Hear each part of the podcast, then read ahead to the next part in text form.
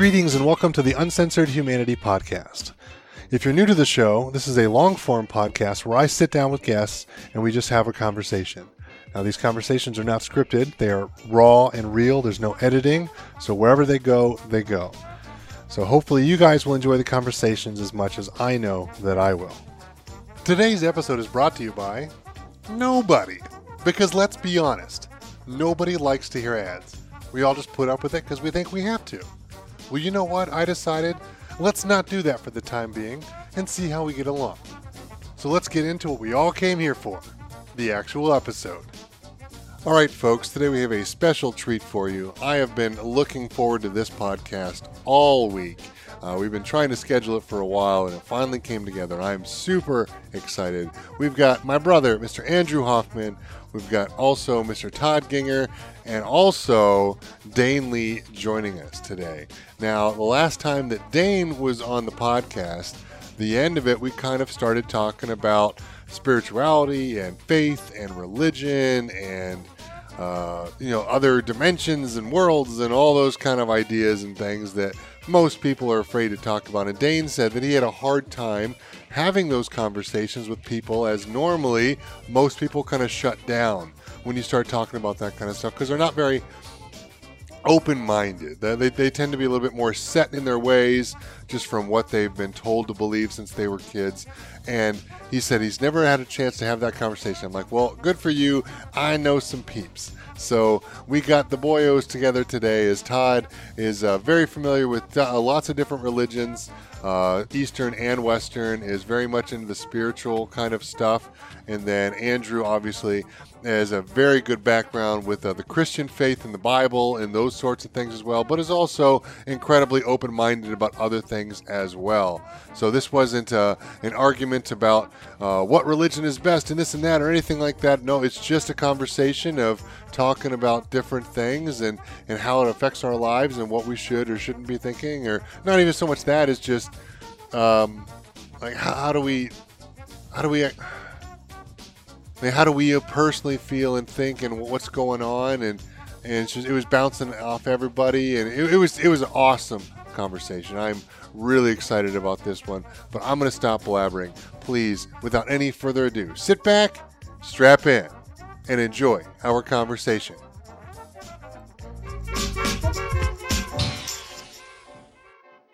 Greetings and welcome back to another episode of the Uncensored Humanity Podcast. I'm your host, Matt Hess, and today we have a special treat for you that I am very excited about. Uh, we have my brother with us, Andrew Hoffman.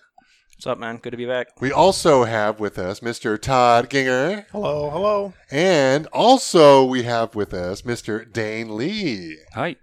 So the boyos are on. Well, all of us boyos are on. The last time that Dane was on the podcast, we got into a little bit of discussions about spirituality and religion and faith and uh, the afterlife and the cosmos and all that kind of crazy shit. And and Dane said, I've never really had a chance to have this conversation with people. I'm like, well, lucky you, I know some peeps. So uh, we are now on to have that conversation. And well, let's be honest, we've had it a couple times on the show, but I think this one's going to be very different as it's just an idea of like what we all think and what's going on. And n- nonetheless of just how we're feeling at the moment, right? Because it always changes. At least it does for me. Like I know I've had some big changes in the last few months, so that's all right. We can definitely talk about stuff like that. As Andrew's already laughing at me. Congratulations on the transition. Oh, thanks, brother. I didn't want to break the news to everybody. Uh, uh, what can I say?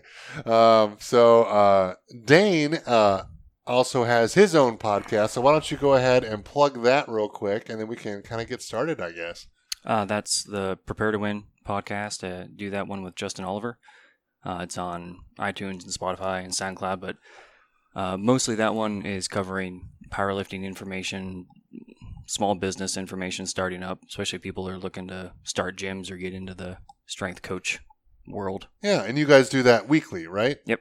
Awesome. So you obviously have weekly shows. It's good stuff, and uh, well, I mean, it's it's it's those kind of stuff you talk about, even though yes, it's about powerlifting and nutrition and those kind of things. But Mhm. obviously, you can take those in other parts of your life as well, right? Oh yeah, Because like they're they're just ideas that that they translate into uh, other areas. It's not just specifically about weightlifting all or powerlifting, although obviously there's a lot of powerlifting talk, but that's okay because again, hmm everything kind of goes around. But nonetheless, so the last time we were on, you, you said you had a bunch of different questions.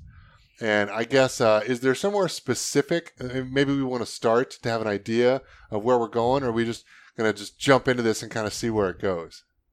I think just jump in. Okay. Do you have any main questions? Like, I know I listened to the the second half of our podcast. I'd say about a week and a half, two weeks ago or so, but I can't remember anything specifically that jumped out at me. It was like just felt like kind of like a normal kind of conversation to me because I find these kind of topics interesting. But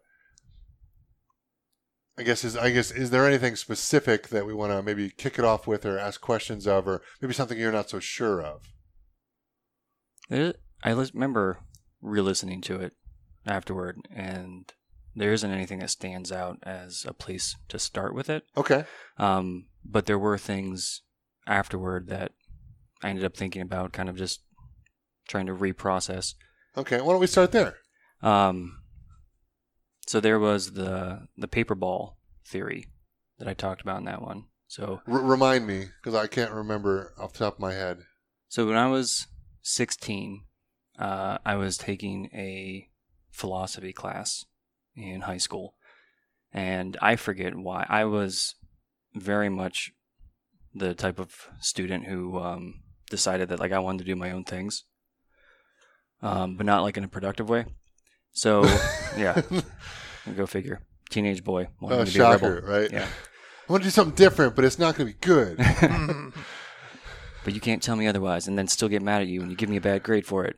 Um, but for some reason in the class, I ended up writing what was like maybe two pages of this idea of uh, contemplation of the existence of the universe. And that's giving it a lot of credit with that phrase. But it was this thought that if you were to sit down and think of yourself where you are on the planet, and then you expand that out, and you go to the state, and then you go to the country, and you go to the planet, and then you keep going solar system into the galaxy, into the universe. Um, and you take it into what, as far as the imagination can conceptualize, like the entirety of what is reality. And then you bring that back down to you. It was this thought that does that actually exist without you thinking of it? And does it rely on you as much as you end up relying on it? And what you had said is, well, yeah, it exists. Like, even if you didn't think about it, even if us right now weren't thinking about that, like it's still there, right? Like I didn't know that you know Andrew had a glass of water down here. It's there, whether I know it or not, whether I think about it. Fair enough. But realizing that, like, I'm very much a um, after conversations, I like I have to process things before I come up with my questions and think about what it is that I wanted to say. So, because that was very much a spontaneous conversation, and I got to think about it afterward, realizing that there's this whole concept within uh, quantum physics, and what I really love, and maybe this is a, actually a good place to start off with it, is this bridge between religion, faith, and quantum physics, like quantum mechanics because one of the concepts in it is that you cannot both know where something is and then also measure it. Like as soon as you say this is where a particle is, you cannot say how fast it's going. It's the Heisenberg principle. But if you say how fast it's going, you can't say where it is. And one of the key phrases Because it's in a state of constant change, or it's always moving, or it's a paradox that I don't know enough okay, specifics of. fair enough. But one of the phrases of it is that the observer determines reality. Mhm. And I think that that is a beautiful phrase that doesn't get applied enough outside of physics, doesn't get thought about enough outside of that context. Because in the moment that you then think about and contemplate like the entirety of the universe, you've now, because of that observation, you haven't changed reality because you cannot change just by observing but you have now determined what it is that you were going to measure. And I think that there's something in that that is bigger than my brain is able to think about that has this carryover to religion. And it's something that I've always thought that as much as we know about science, we know that there are like infinite realms that we just simply aren't smart enough to figure out yet. We haven't gotten there. And I think that that concept, like that open mindedness, like it needs to be applied in like all areas of life. And if it can be applied there, it can also be applied to religion to faith. That there are areas that we haven't explored, we haven't figured out yet. And at what point, as you explore that and expand it, and you explore and expand quantum physics, do you get to the point where you have this area where it overlaps or unification? And that to me is interesting. Yeah, I mean, I just kind of piggyback on that for a second, guys. I've, I've watched a lot of material um, that that do, um, you know, especially as, as these just quantum me- mechanic discoveries. You know, it's you know we're almost you know at the the rapidness at, at which we're you know um, almost uncovering this new this new science. Um, there's been a lot of uh, either comparisons with religion or you know um, I, I don't want to say validations, um, but things like like like Dane was saying, like you know, quantum mechanics goes so far as to say that something doesn't exist until it's observed. You know, and only when it's observed in that spot, you know, can you does it cease to be there, which doesn't make any logical sense to us because, like you said, this glass of water was here whether you knew it. Mm-hmm. But uh, of course, I could say, well, I've observed the glass of water. Matt observed the glass of water when he gave it to me. But taking it farther into like you know the stretches of the universe, does that exist if we don't observe it? All everything you know outside of our observable universe does that then mean that it really does not exist until it's observed?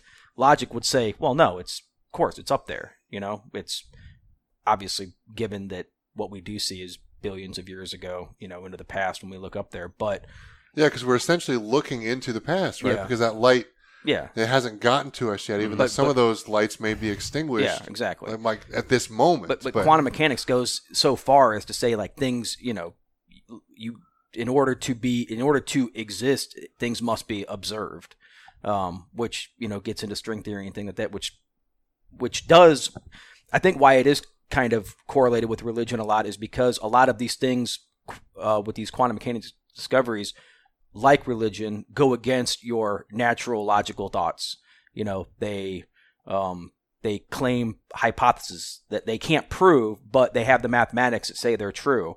But they they don't they don't make any sense to us because they're so brand new. And I think that in that way, it's there's a great parallel between you know these new discoveries and what we've been dealing with as a species with you know faith and the unseen and stuff in the past. And at some point, like I said, I don't want to say it's a validation on the faith side, but you know, um, it I think it's brought two two schools of thought closer together in the terms of hey look at some point we're going to have to believe something that we cannot that defies logic and I mean, isn't that the whole idea of faith? Exactly. Because like you can't yeah but now physically it's prove yeah it. and we've and it's always that's always been you know I guess the knock against faith is it's faith by definition but now you've got the scientific community also you know relying on some of the same principles where things they don't make sense logically they even in some cases go against previously you know known things you know even to the point where like dane said we can't we don't have any logical. We don't have any evidence of parallel universes but we have the math and stuff like that that can that proves them even though we can't experience them yet. So in that sense uh, you can kind of see the parallels.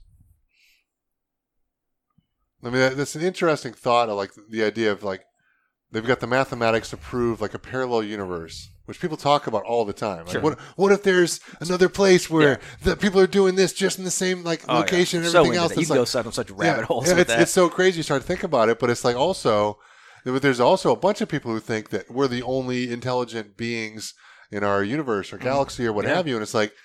I highly doubt that. I mean, look Yeah. look at all the the ever expanding. well i've just watched a bunch universe. of videos on the fermi paradox and it's like you, when you watch those and you're like I don't know okay, what that means.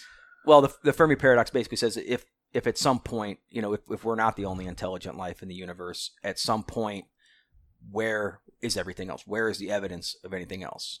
You know, so I mean, I guess like, do you need evidence, or is it just like an idea of saying like there's so many other inhabitable planets or whatever? Oh, like, yeah, it doesn't mean that there's yeah. exactly like us.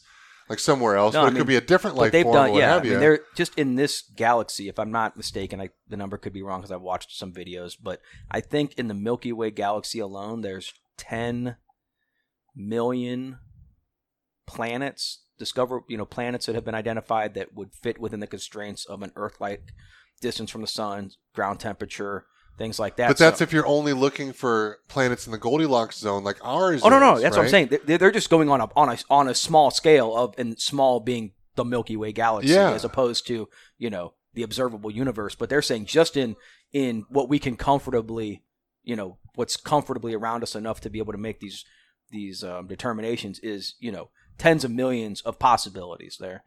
So you know it's again one one of those things that say it doesn't it doesn't make sense that we would be the only people here. It doesn't. It, it seems The lo- it seems logically, it does not make sense. It seems to say that we're the only life form. I mean, Yeah. we may be the, one of the only intelligent life forms. That's, There's got to that's be other kind of life forms. where the Fermi paradox kind of it kind of that's the end. That's pretty much where it ends up. Is that yeah that, that there's a possibility that we may be the most advanced. You know, as far as It's I mean, it's a chance. given like- the age of the Earth and stuff like that, that we could be right well, now the well, pinnacle exactly. of Like how many life. millions of years is the is the Earth old? Like right, I, I don't Four remember. point six billion or something So like it's that. like ridiculous. And how long have like humans like in our form been around? Like like yeah, I mean, I, like like a blink of that. yeah, I mean, just like it's such a small thing. Whereas like you start off with what single celled organisms, then multiple cell organisms, and you get the dinosaurs and all that kind of stuff, and you get obviously like long over time, like you hmm. basically get like what we are now. But you know, what are we going to be in you know another billion years? I mean, who, who the fuck knows, right?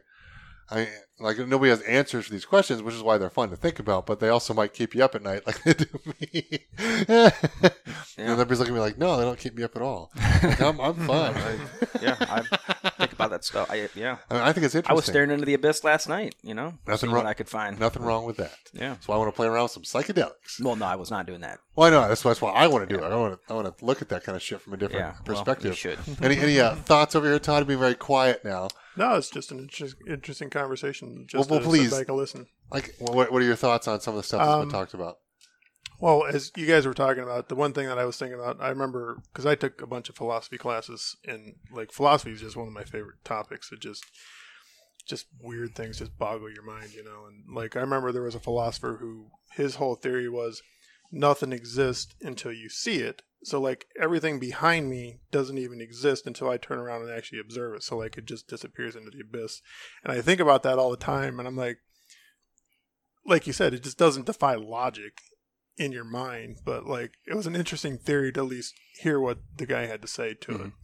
Um, does it make sense? No, because I know the damn wall's behind me. But according to this guy, it may not be. So who knows? It's basically the scientific, you know, quant. It's it's you know, if a bear shit in the woods, you know. Yeah, that, that's that- exactly that's it kind of like when the yeah you stretch out quantum mechanics to the you know the long game. Well, I mean, it's like the, the age old story of like if the tree falls in the woods, is there actually sound? Like science would prove. Oh wait, yeah, that's the Like, saying. Not uh, if a bear shits in the woods, does anyone hear the bear So that, that's shit? that's more of like If a, a tree like, falls in like the a woods. hey, are, are, are you smart? Does a bear shit yeah, in the woods? yeah. Like, Well, of course. true. Does Like- a bear like- shit like- if you don't see the shit? Does it? I have no evidence. Hey, that, that's one of the reasons why people don't believe in uh, Bigfoot, right? They don't find any Bigfoot scat. Um, Seems as good. Yeah, good Yeah, of a reason as right. any. well, you do find bear scat in the woods. Yeah. That's for damn sure. Yeah. Uh, you're breathing in the mic. Stop it, sir. Sorry, Um, Such a mom. I apologize for it's it's annoying. Listen to it later. Uh, I can deal with it now, but later later it sucks. Uh, Is it like mouth breathing? Or, No, just just existing. I don't. Uh, I didn't hear anything to be honest. no, no, it's, it's all right. But yeah, this guy. It's, it, it is what it is. Uh, it's, it's probably probably more like the deep breaths to your nose, honestly. Hmm. I mean, you, you gotta be uh, you gotta lower your levels when you're when you're with us and be more of a mouth breather. Okay. And, and nice Okay. nice and nice and quiet, not none of that shit. and just make fun of me. Stop it. All right, get over here. just insulting the guests. Hey, just hey! right out of the I'm just trying to make a better audio quality for everybody else listening. It's it's all right. I love Sorry, you. Dane. We'll we'll cut this out later. Yeah. As, as I wink. No, Right. we're not, not going to cut it out because that means way too much editing for me.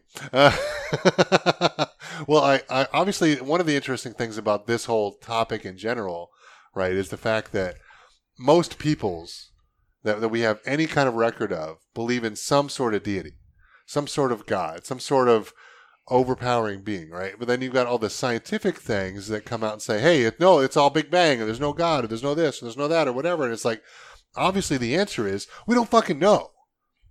Like hmm. nobody knows. Anybody who claims that they know is full of shit. There's obviously people who believe what they believe and they have faith, you know, but that's that's okay. That that's different. But for some asshole to come out and say, "No, this is exactly how it is and this is why," it's like, well, you don't know oh, that. I know. I know. Well, I don't think I believe you said, but but it's it's just it's interesting because when we start to talk about all that kind of stuff, it's like it, makes sense to believe in like a higher power, a lot of things because there's so many unexplained things that we just have no idea of, mm-hmm. and the, the the crazy idea that there was an explosion somewhere and then some carbon particles like got onto this this this rock that we're on now. It's a spaceship flying through mm-hmm. space, right? The Earth, you know, and said, oh, then, then that created life. And it's like, well, is that true? It's possible. It's it's highly unlikely in my mind, you know, but is that just as believable as some invisible man who lives in the clouds somewhere Right. who just said, "There it is," and it's it's there, and it's like, well, that's kind of far fetched too, because like if then the, if there's God, it's like who created God, and that's the question that I've been struggling with for the last handful of months that has hit me hard. And it's like it's just a simple question that my brain doesn't have an answer to, and it's mm. freaking me out because I used to always believe that there was a God, and I believe personally that if there is a God, God is love. God is not fear that religion sometimes uh, speaks and all those kind of things. But it's again, it's just that idea of uh, like uh, I know Todd, you and I have talked about this a lot. It's like the idea of like Jesus's teachings. I think most people, even atheists, can all get on board with this. Like you know, like don't throw stones, like don't don't ridicule other people, love everyone equally, and hang out with the hookers and everybody else. Like they're not less than you. It's like no, it's like all this kind of crazy stuff. It's like hey, just I don't know, be loving, kind to your fellow man. I, I, I feel like we've obviously forgotten that in today's society as everyone just yells and screams at each other for no goddamn reason. Uh, it- it's crazy to me. But I was like, I, but I, but again, I think everybody can get on board with the ideas of, of love and acceptance of, of everyone else that like that Jesus had talked about, like in Mhm. Jesus' teachings, right? You know, it's like, but it's like, if you go there, it's like, okay, I think obviously in historical terms with Roman uh, documentation and the Bible and those kind of things, we can obviously all agree that Jesus lived. He was a person. He was here. Now, obviously, to believe that he's like a deity, like the Son of God, like that, that's a stretch for a lot of people, and that's fine. But then there's also the faith of that as well, and that's and that's okay.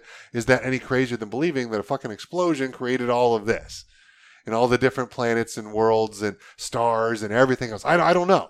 But again, that's that's the one thing that I've been struggling with personally. But it's like again, the peoples of all throughout history, whether they're intelligent or not, like they all pray to some sort of deity, whether it's nature or the the Greek mythology or you know like whatever god they want to call it. To me, it all seems like the same thing. I know a lot of like the different religions and sects and those kind of things. They they think that they're all different. But it's like, aren't if it's if there is a god, aren't you all praying to the same god? I know South Park make, makes fun of this, right? It's like, you know, it's like, oh, we're gonna win this ball game because they're praying to the wrong Invisible Man, but our Invisible Man's gonna. It's like, okay, hold on, let's let's think about this. Like, wait a second. And I, again, I can understand the difference of beliefs and religions and that kind of stuff. I understand that. That's in cultures, everything else. No big deal. That's easy. But it's like, again, if if there is a God, like, who created God? But if there's not a God, like, why do all these people believe there is a God?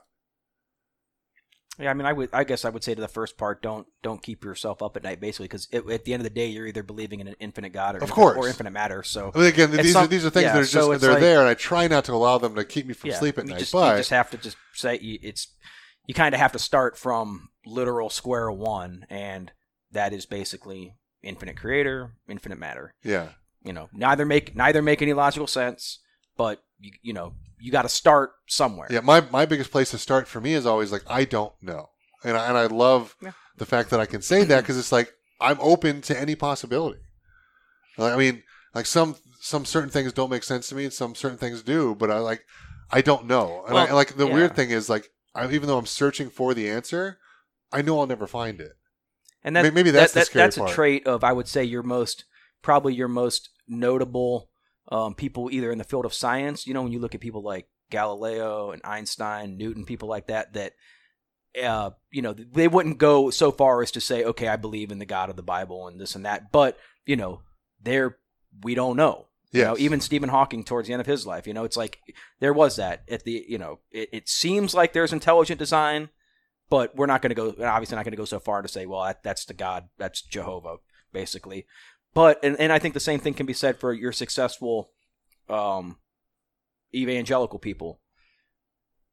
You know, you, I, I very rarely will hear, you know, at least nowadays, somebody take a hard stance and say, well, this is all fact and blah, blah you know. Yeah. You're not, because You at the end of the day, we, you know, you're not going to reach anybody that way. All you're going to do is be in your own echo chamber, which is going to be very small because, you know, anybody who's successfully going to, you know, play a role in, um, you know, either, you know, teaching or making disciples, converting and stuff like that. Anybody that's going to play any type of legitimate role is going to have to approach it from the perspective of, look, I'm not the authority on any of this. You know, I believe God's the authority, and but I believe my my my mission is to one, like you said, is to love and to answer questions and to lead where where needed and you know where asked. But at the end of the day, if I come off as you know, well, this is how it is, and you're just dumb if you don't get it, like I've done nobody any service. there. Yeah. I've discredited myself and, and I've lost any potential chance of, of you know helping somebody. Absolutely. And I, the the one word that sticks with with me there is the authority, Mhm. and I think that that's something that we all search for, right? Is like is an authority, It's somebody who could tell us, like, yes, this is this is how it is, and this is why, and like because we don't understand that, we want to find that. course, So wants it, unfortunately, yeah. there's a lot of charlatans and people are crazy out there who are like, well, believe me, and I'll tell you why. And then, oh, by the way, pay me all this money and do whatever. And it's Yeah. like, oh god, let's let's not go I there. mean, I- I've had and I think that's yeah. obviously just the fails of just the human Sure. condition, right? Because like we all we all want power and, and wealth and money and all those kind of things, and some people it's their only drive. Like where some of us have to push that down, and be like, hey, no, let's just love each other and let's just be and it's okay and just exist. But some people like obviously go to the top. We can talk about politicians. Like that's like like they, they crave that position. Whereas like I was talking about this the other day with some, uh, some friends of mine. It's like no sane person wants to be a politician. You know, some people do it out of duty because they're like, hey, I see things are going bad. I feel like I can make a difference. I'm going to go do that. But the ones who crave it and want it, they're almost always like just, Lizard people. you know, well, there's that, but they're they're they're corrupt, but they're they're they're just they're they're power seeking animals. I mean, they're- just going after it so bad, and it's like, but again, that that's just humanity. Like, haven't we done that from mm. again the the dawn of time? I mean, we we have such a small window to look at our existence on this planet as as this form that we're in now, and it's like how much of this has we forgotten? Like, I'm, I bet you the Egyptians came up with a bunch of this shit, and how many tens of thousands of years ago was that? I mean, it was like they, they tried to date that kind of stuff, but aren't they coming up now and saying that hey, like all this erosion stuff on the Sphinx and the pyramids, all those kind of things, that's all water damage. So like, so that that hasn't happened in this how many thousands of years. So that had to have been there before that. So it's even older than they thought it was at the beginning, and now they're they're finding what proof of civilizations back to like they're carbon dating it for like hundreds of thousands of years and mm-hmm. it's it's it's it's mind blowing all the kind of crazy stuff that's come out. I don't understand it all, and I've only ever heard like blips of it, like on podcasts. I can't speak to it intelligently, but it's it's interesting to think about. But uh, I mean, but again, coming back to that authority, it's like I think that we all kind of search for that. You'd hear that like in primitive uh, nations, like the, the the the elder or the the wise man or the the person who could talk to God, and if they were smoking the right peace pipe, you know, or, or whatever, you know. But it's like, but how much of that is consciousness, right? I mean, I had a conversation with a with a uh, priest years and years and years ago, and I had a lot of different conversations with different priests throughout my throughout my life, just because you know you you look for questions. you like that. inquisitive bastard, I you. know, I know. I love you for it. And um, like a lot of them, I would just challenge like like beliefs and like why is all these things the way that they are. And I was having a, a conversation with uh, one of the priests at the church we used to go to in Cuyahoga Falls, and uh, a lot of people didn't like the guy, um, but I always appreciated him because he was just blatantly honest. Well, here's the thing. A lot of people do not like honesty. Yeah. They'll tell you, I want you to be honest with me, but then their feelings get hurt. Oh, totally. So people do not like people Completely. who are honest. Yeah, like there was one time he, he was having a conversation with us, and our kids were little, and he goes, he goes, yeah, a lot of a lot of uh, patrons get mad when the kids make noise in the church, and he goes, well, would you like us to just ask them not to come? And it just shuts them right up, you know, which was a great reply to these people. Yeah, it's tough for kids to sit down and Yeah. listen to somebody else talk for an hour for and an a hour, exactly. So It's tough for them to get through that. So anyway, I was having a conversation with him about, you know, I said, look, there's how many different religions in this world? Who's right? Who's to say one's right and one's wrong?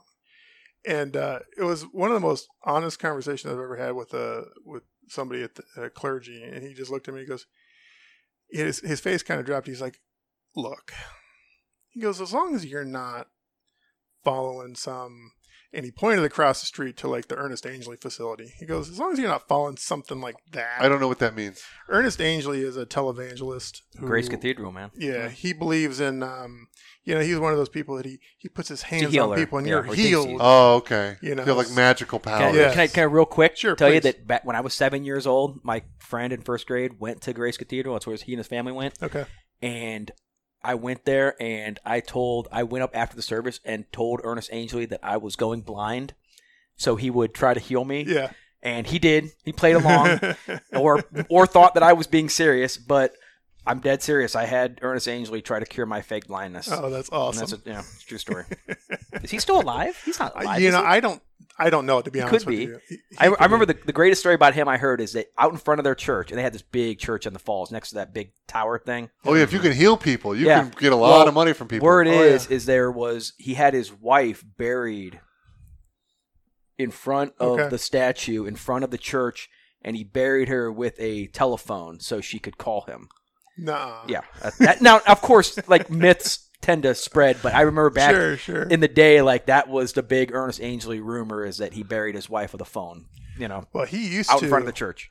That's great. He used to actually have a, a plane that sat in the in the parked at Akron Canton Airport that was the size of Air Force One. It was huge. It just sat there for him to use whenever he wanted. So you can tell me how much money that guy had. But anyway, so the basically the priest said, "Look, we're all praying to the same God at the end of the day." You know, and it was great to hear him say that because it was like that makes me feel better. It makes me feel better. At least I have this this priest who's been studying, you know, the Bible and everything. So he for he would he would say that like so like a Muslim is praying to the same God as a Buddhist is. we didn't as get into far enough details and I wish I would I didn't know enough about other religions at the time Yeah. to, to carry that conversation a step further. Well, I wouldn't mind carrying it further with him. oh, I would too, but I don't think him. he's there. I don't think he's there anymore. Yeah, there's so. probably a good reason for that. Yeah, I'm kidding. very- I'm kidding. Could be. Who knows? Who knows? But um, it was interesting. It was interesting. You know. Now, when you talk about these crazy assholes who think that they can lay their hands on people and heal them, or the let's even say like the people who speak in tongues, Mm-hmm. right? Who have this magical language come into their head and all this kind of stuff, and they're just blurting it out for for everyone else to hear or what have you, because it's the word of God or or whatever it is that they believe. Like Sure. who cares? Whatever God they pray to, right? Which again, I believe it's all the same person, but. Uh, Andrew's over here, maybe shaking his head about that one a little bit, but we, What do I we, we can talk about that later. What do I know? Yeah, well, we, we don't know. That's the thing. is None of us know. It's it's all right. It's, it's okay to question things. Um, but uh, do you do you guys believe that even stuff like that is possible? So like, obviously, I believe that most of those people are just charlatans and taking advantage of other people. You know, but is it even a possibility for some enlightened humans? I would say like, and I've been around. Typically, they're um, you know, what are they calling the Pentecostals or um, that you know get um into that speaking in tongues or Mhm. whatever. I don't necessarily. I don't really prescribe to it. I think most of it, ninety nine percent of it, is done for attention and whatever. I'm not going to say 100% because in the past, people, you know, biblically, people spoke in tongues when the Holy Spirit entered them. No evidence either, you know, saying that biblically it still happens today or anything like that. So I te- and I think that and there was a reason that it happened. Like back in the Book of Acts, there was a reason why people spoke in tongues. It held a, it held a purpose. It was for communicating the gospel when to people of different languages when you didn't know the language. It wasn't so you could sit in church and start yodeling, you know, around your neighbors and stuff Yeah. to look like you're spiritual. Um, so yeah, um, it, it- as far as that goes, do I think it's possible nowadays? And even as far as like the healing, I, like I said, I'm not going to rule anything out 100, percent but from everything that I've seen and these people that claim to do it, um, it's all you know, it's all an act. I have heard of some of some instances, especially and they and they're always in like third, you know, persecuted third world areas where there has been, you know, reports of either healing or a mass, you know, speaking in tongues type of thing. But you know, it's always well, it, you know, it, it's never you never see anything like that, you know, around here. Yeah. Um, So so I'm not, I'm not, I wouldn't rule it out, but I would say if you're going to see somebody speaking in tongues or claim to heal, be 99% Yeah, I'm- I'm- skeptical. most of it's going to be bullshit. I'm, I'm with you Yeah. 100% here because I believe personally that a lot of those kind of things are possible. But is most of it true? No, absolutely not. Uh, same example with like psychics. You know, can some people be more intuitive than other people? Absolutely. Sure. Like we've all met people that you could just feel like something's wrong, something the energy's not there, and they can always pick up on it. Like, hey, what's going on? Uh, Something about this. Like, obviously, psychics are mostly just preying on people's uh, vulnerabilities and like the, the need to want to maybe communicate with somebody beyond the grave or to feel better about something or who knows why they would go to see psychics right um because like the, the great example is like if, if you ever had to like tell your name to a psychic it's like they're not fucking real psychic. Like if they don't know who you are it's like well then obviously you're full of shit. You know it's like as soon as they ask you like who you are when you walk in the door like okay leave in here. But do i believe that some people have better skills at maybe reading other people's or energies or auras? Absolutely. You know but again is most of it real? No it's it's mostly just ch- cheap parlor tricks or uh, what do they call those? Like uh um like like you'd have like a god it's like i'm, I'm not thinking like an illusionist but like a mentalist like out like in mm. vegas or oh, something yeah, like I'll sure. read your mind or whatever and it's like they're, they're, they're getting they're getting cues they might be asking questions like before you get there so they already kind of know or the, obviously there's probably plants in the audience or what have you like there's all of those kind of I've things seen like, some, oh I've my seen god some it's amazing. mentalists that, that you would think like, you would think, man, this it's witchcraft. I mean, Yeah. like I've seen like, No, absolutely. Mentalism but I, is a think, real But I think a lot of those are tricks. But well, they're tricks I insofar do as believe that some of that is real. Yeah, uh, they they are doing. There's no like hidden like note cards with answers. There are things that they do to to be able to, like you said, put your mind on a certain track, get you to certain, Yes. get you to think of certain Lead things. you down the Can path. tell you, it can pretty much put a card in your head, pretty Mm-hmm. much because they know that humans are predisposed, predisposed, whatever. I'm too too early Predi- you know, to see red as, as opposed to black, to see odd numbers as opposed to even numbers, you know, so that with those type of things, Yeah. they can they can predict a card sometimes Of course. within you know two to three chances. I did it to my own kids on vacation. I, I, try, I wanted to try it on them. I was like, It blew their you know, pick any card in the world in your mind. Don't tell me what it is. And you know, he's sitting there, and I'm like, nine of hearts, and he his mouth floored. He was like, hot. He, he he was like frightened. And I was like, I showed him the video. I was like, all you did was just do what a human go to the first thing humans are predisposed. yeah. But you also you also word right without realizing it, leading him down the path of picking what you Sure. wanted him to pick. Yeah. Yeah. But so you know that stuff is I wouldn't put that in the same in the same category psychic, but it is you know when you're talking about why people go to psychics, I think it's a lot of times why people go to religion. You know, you're looking for a quick answer, you're looking for comfort, you're looking for I'm scared of death or my family member just died. I can't process it. So a lot of times people will go to a psychic for the same reason they might go to religion. I think once they deal with Do you their think maybe they do that because they're not religious, I- so they they don't have yeah, like yeah. a, place to yeah, go? I, I think search typically that out? you, you'd have somebody that maybe grew up in the church that maybe not might be not be religious, but they're like, hey, I'm going to give it another shot because I'm at the lowest point in my life. And then you would have other people that are like, you know, I've never been, I've never been prescribed any type of faith, so, but I've heard, you know, about these psychics, and I'm, gonna, but you're going, you're looking for the same thing. You're looking for comfort. That's interesting. You're looking for answers where there's some where there's just sometimes shit happens. Yeah. But you need There's, to be there's obviously no real answers. Yeah. everything just doesn't always break down. Oh yeah, that makes sense. Sometimes shit just and, goes and- bad. and I would say probably nine times out of ten, once that person has processed their grief, they either move on from the religion Yeah. or the, whatever was but, giving them but, comfort. but here's the thing, time. though, is like religion can be such a great thing for people, because what is it's a community of like-minded people who are probably trying to be better people, better stewards in their community, who want to help and love others and do all those kind of things. Like these are great things to have in our society.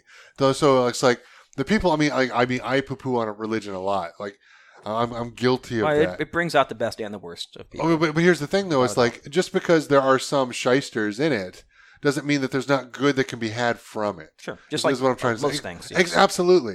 You know, it's like, again, if you get somebody who's craving power or wanting this, like, what are they going to do? They're going to form a cult. They're going to form a religion most times because they They're going can to look for vulnerable people. yeah, exactly, because they can people. prey Yeah. on others. You know, but if you get a great, you know, uh, a preacher, pastor, whatever you want to call him, like like Todd was talking about earlier, somebody who's who's just open and honest, like guys, here's what it is, here's what we're here, here's what we believe, here's why we believe it. Well, we can't prove it, but it's just our beliefs. But if we're just here to support and love each other, we can make better for our communities and whatnot. Like I remember a good friend of mine. Uh, he talked about his uh, pastor, who who I believe is what all pastors should be in like the the Christian faith um, in in the in the modern times that we are in now, right? And like what he wants to do is is help his community. And he doesn't believe that the government should do it. He's like, we should do it as a church. This is our duty. We're privileged people, not privileged. Um, we have a lot. We're, we're, we're very fortunate. There we go. We're fortunate so we can help out the others who are less fortunate. And they do all kinds of outreach programs. And like specifically around here, uh, something that is big is, um, is uh, the Amish people. Like there's a bunch of Amish people around this area and they have a very close-minded religion. I don't understand a lot of what they teach and what they believe, uh, but I know it's very close-minded. And they, they have this, um, time in your life where it's like a, like a walkabout where you can go and you can explore the outside world. They call it the English world, um, and then you can decide for I think it's I think it's two years. I think it's like sixteen to eighteen. I think something like that. So during that time, you can do whatever you want. You can you can you can smoke, you can drink, you can have fun with your friends, you can go out and drive, you can do all these kind of things that go against what the church believes. Obviously, the church being very like minimalistic, um, but you but at the end Rum, of that, Rumspringa. So- Rumspringa, Yeah. yes. But you have to decide know at the I mean. end of that whether you're going to join the church or you're going to leave it to become English, as, as they call it, like which is just a member of everyday society, like we would see it here. But the problem is with a lot of those, I think they're changing now, but with a lot of the old um, sects uh, that are in, no, not sects, but sects Yeah. that are in the the uh, the Amish uh, tradition is that th those old bishops they kind of run the show. It's whatever they say goes, and so you have to just do whatever they say. And at the end of that, if you choose to not join the church and be English, then they will completely like uh, what do you want to say? Excommunicate. There we go. Yeah, excommunicate you. You're no longer allowed to talk to your family. They can't. They you can't be in their house. You can't be over there for Christmas. Like some of them might still have some contact, like with phone calls or what have you. Because it's funny, people say, "Well, they're Amish. How they have phone calls?" Well, a lot of them have like a phone booth. You know, whereas now there's not not so much phone booths. They might have like a cell phone that the community can use. So if there's an emergency, they call 911. They can like run down the street to the box, essentially that, that is a phone box that now would have a cell phone in it probably. They could call for help or do whatever. So they can they can walk down there, schedule a time, like, hey, I will call you at you know six o'clock on Friday. So they'll walk down or what have you. No big deal, right? But but the problem with that is is that especially for like the young girls, it's like they've got now they've got no family to fall back on. They've got another world that wants to take advantage of them because they're young and naive and they've been sheltered from a lot of these kind of things. So what what he's doing uh, in this church is they're providing like a, basically like a like a halfway house or whatever you want to call it for, to bring these girls into, teach them a trade, help them get uh, forms of ID, uh, maybe help them get a driver's license if that's possible, like do all those kind of things. But then they'll also they'll take them around to different families who will host. Um, not so much outings, but like dinners or barbecues or whatever you want to call it, like a gathering. So they can help teach them to socialize, to talk, to make friends, and not just be stuck together with their own little friends that are excommunicated from their churches as well or what have you. And it's like, and I love to hear stories like that. Whereas most people nowadays, they say, oh, well, the government needs to take care of this. The government needs to do that. The government needs to do this. And it's like, no, like we as communities should be taking care of our communities and helping out and volunteering and doing the things that they're doing. So I love that that fact that he's doing those kind of things. Like those are the great things that I think should come from organized religions and stuff like that, and not mm-hmm. not just the the fear mongering and if you don't do this, you're going to go to hell and burn forever and blah blah blah blah. And don't pay me money. It's like, oh god, here we go. You know, Yeah. but obviously, uh, most of them are not like that. Obviously, you only Yeah. hear about the small percentage that are like that. The same as in social media, right? It's like you hear these people screaming online like it's less than two percent of the population. Like, what, what are we listening to these assholes for? It's like they've got a right to talk, and there's nothing wrong with that, but it shouldn't dictate how the rest of us act and feel either. Like, holy hell! Yeah, agreed. I was listening to a uh, conversation on the way over here on a on a podcast. I was listening to. We I'm sure it was the Uncensored Humanity We podcast. won't, we won't talk about the podcast because in the conversation because it's not a topic we want to get into. But today, anyway, today, today. But anyway, um, one of the things the guy said on there I thought was pretty interesting. He he was saying that he goes, I hate the term when when people that are religious say, "Well, God is in control," he goes because it's kind of to me. He said to me that that is giving the the false sense that well you know god is just doing all this stuff you know he's the one who's creating the wars he's the one who's um, creating all these things but he said but we all have free will and we're choosing to do a lot of those things and he's just saying that a lot of people say that out of fear because then then they can go well it's it's not in my hands yes. it's not in my hands and i thought that was a great point I Well, it's thought that it's was interesting because I've heard that kind of stuff my whole life. Mhm. from my, my family members who are very religious, you know, and, and, and they believe that God is in control and, and like he's, he's got the wheel and all these kind of things. It's like, but isn't the problem here is like, didn't he give humans free will? Isn't that Mhm. how Adam and Eve fucked up in the garden? yeah Like, isn't that how we're at where we're at now? Mhm. And it's not just paradise and all those kind of things. Like he gave us the right to choose and we chose to fuck things up, which is what humans do. It's, it's Mhm. kind of, it's kind of our role around here. It's, it's Yeah. how, it, it is how we roll, Yeah. you know? Yeah, for but sure. uh, so it's, it's interesting, but it's, it's, I think that is just a cop out. It's like take responsibility for yourself and your actions. and that's kind of It's- exactly it's, up his to point. you. Yeah. Yeah, and that's the same point of view. Like communities need to be doing more things for themselves because it's not up to the government. It's not up to God to take care of those things. It's up to you to take care of those Yeah. things and do the things the right way. Absolutely. You know? and, I, And I think, I think with a good that. heart Mhm. and to do it because you want to, or just because you want to help your community. And Just had a conversation with my wife last night about that. Like, you know, when you do nice things for other people, why are you doing those things? because it makes you feel good.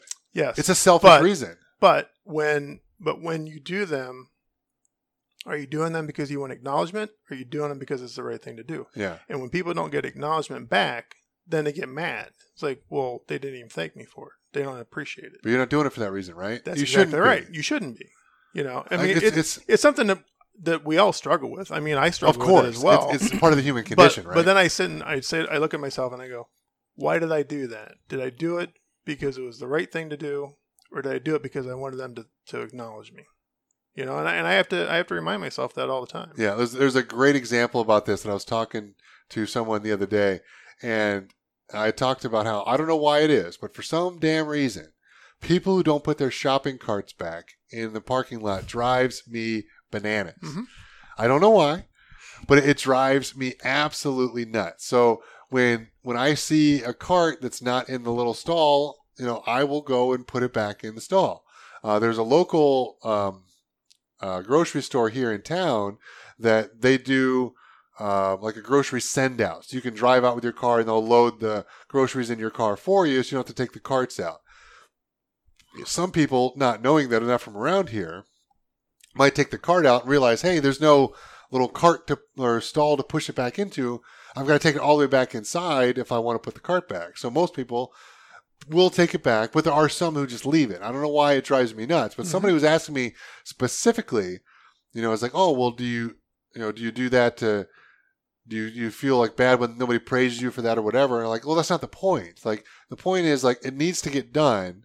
Like, I'll do it. It's not the end of the world. It's, it's not too bad for me to walk, you know, 50 yards or whatever out of my way to get the cart to push it in because I'm going that way anyway. hmm You know, it's like, it, it's not that big of a deal. So I can do that. I don't need the praise for it. It's like, that's not why I'm doing it. I'm doing it because it's the right thing to do. And then my, my old weightlifting coach, uh, Dan Bell, he had talked about there's actually a study done about that in neighborhoods. It's like you can actually tell the kind of neighborhoods or the kind of people you're going to be around if they put their carts away or not. Mhm. Because there's Hmm. essentially there's no repercussions for not putting it away. No one's going to yell at you. Mhm. The staff will eventually come out and get it and put it away or do what have you. But the people who do put it back do it out of convenience for others, but more importantly, so you don't damage other people's vehicles. Because I've literally seen people just like leave the cart out in the middle of the the parking lot. It starts rolling away, and they just get in their car and leave. Mhm. Like it's rolling towards someone else's car. Like it's going to dent their car, and they just get in their car and leave and don't give a shit. Now maybe they were rushing off to the emergency room because they cut their finger off in the store or something crazy happened. I get it. It's unlikely, but it's possible. Right. You know, but it was interesting to hear him talk about. I need to find that study because I need to read more into that because that's the kind of world that I want to live in. Pe- Places put their damn carts away. Yeah, no, I agree. What's the same thing with people like when you go to a movie theater, you go to a, a ball game, and you buy you buy snacks. Do you throw the stuff away yourself, or you let the staff take care of? It? Because you know they're going to. yes. But I always throw my own stuff away because it's like it's it's the right thing to do. Yeah, like one of my very first jobs uh, was working in a movie theater. So a lot Mm-hmm. of times you have to go in and clean up people's mess and popcorn and soda or what have you. And a lot of people just leave it there, and it's fine. Uh, Yeah. We're getting paid to come in and clean it Yes. up, but you would definitely always appreciate the people that would take it out, and I always would because I know what those people have to do, and they've got enough stuff to do. Because you're always going to spill stuff, popcorn or whatever, anyway. So there's Yeah. always stuff to do no matter Sure. what. Yep. You know, but they don't need to be picking up everybody else's junk too. You can put some of that stuff away as well. Yeah, exactly. You know. It's interesting. Eh, Of course, interesting. So, Dane, you're being awfully quiet over here now. So, Why? Yes, because you haven't shut up. Ooh, Wow. take it. Take some. Wow, Take Andrew. some. Take some. I've just been taking notes. I've just been like accumulating as we've been talking. I knew that I would forget most of this as I was listening. Uh, so if I go all the way back, you made a comment about the philosopher who had the idea that if you don't see behind you, it doesn't exist. hmm Um, and then that transition, Matt, you were talking about uh, the idea of you know Jesus and is he who uh, some of the religions believe him to be, etc., versus like who made God. Um, so I don't know how far back this goes, but like 25 minutes. So there was this. Uh, what do they call it when you independent study? Independent study that I did in undergrad, uh, and I was actually working on acting. And the teacher I was working with, he told me about this story where they said that when uh, people came over to what is now America or the Americans, that when the Native Americans looked out, they actually didn't see ships because they didn't have a concept of what sails were. They uh, could only see what they knew. So they saw clouds. And you hear that and you're like, well, how can you possibly mistake something like that until you realize, like, well, we do it all the time. Mark Twain has a story where, you know, he used to go down the rivers and the, the boats and he would see things and he would think they were beautiful until he worked on one and he realized that the little swirl that you see is actually probably a rock or a log that's underneath it. And now you know what you're looking at and you don't see the same thing anymore. I think that's part of what that story is. yeah, but I think not seeing the same thing and seeing something completely different. Because I don't think that they meant as an hallucination. Right. I think that they meant that this is outside of what the brain is able to conceptualize because there is nothing to compare it to. Well, yeah, but if you see something you don't know what it is, like you can still see it. So the idea of not seeing the ships like doesn't make any sense to me because it's like they might see something but not know what it is. Like, but I would imagine they're still going to see it. It's not like they're just going to magically not see what's the, what's right there for your eyes to see. I, I don't like. I- I've definitely heard those kind of stories or analogies or, or whatever whatever you want to call them like before. But it's like to not know what it is, is is fine, but to say you can't see it because you've never seen it before. It's not necessarily. I don't think what he's saying. I don't think it's necessarily they're not seeing it. I think it's like you. What does your brain tell you? What Mhm. what would what could it possibly tell you when you see something like that? Completely novel. Yeah, like you can't. You we can't even imagine that nowadays because I, I I'm, I'm sitting here trying to think like, is there anything that we haven't observed that we would ever come across in life? I can't. I'm sitting even if I saw an animal or a lizard that I'd never seen before, my mind at least will be able to say, oh, it's a reptile. because they put it in a You category. know what I'm saying? Yeah, But here, I mean, you're looking at you're talking about looking out to sea and seeing, you know, a fleet of boats coming. Like you literally, your brain, I your brain wouldn't have anything to. wouldn't have anything to call it. It wouldn't even be able to say, well, I don't know what those are, but they're probably transportation. You know, when you don't know what Hmm. transportation is. Well, yeah, but would that mean that you wouldn't actually see them? No, no, you- because that's the story that you always hear. It's like Oh, no, they they're literally were standing on the shore, but they couldn't see it because they didn't have a. You would reference see it, but you or- wouldn't. It would elicit no fear.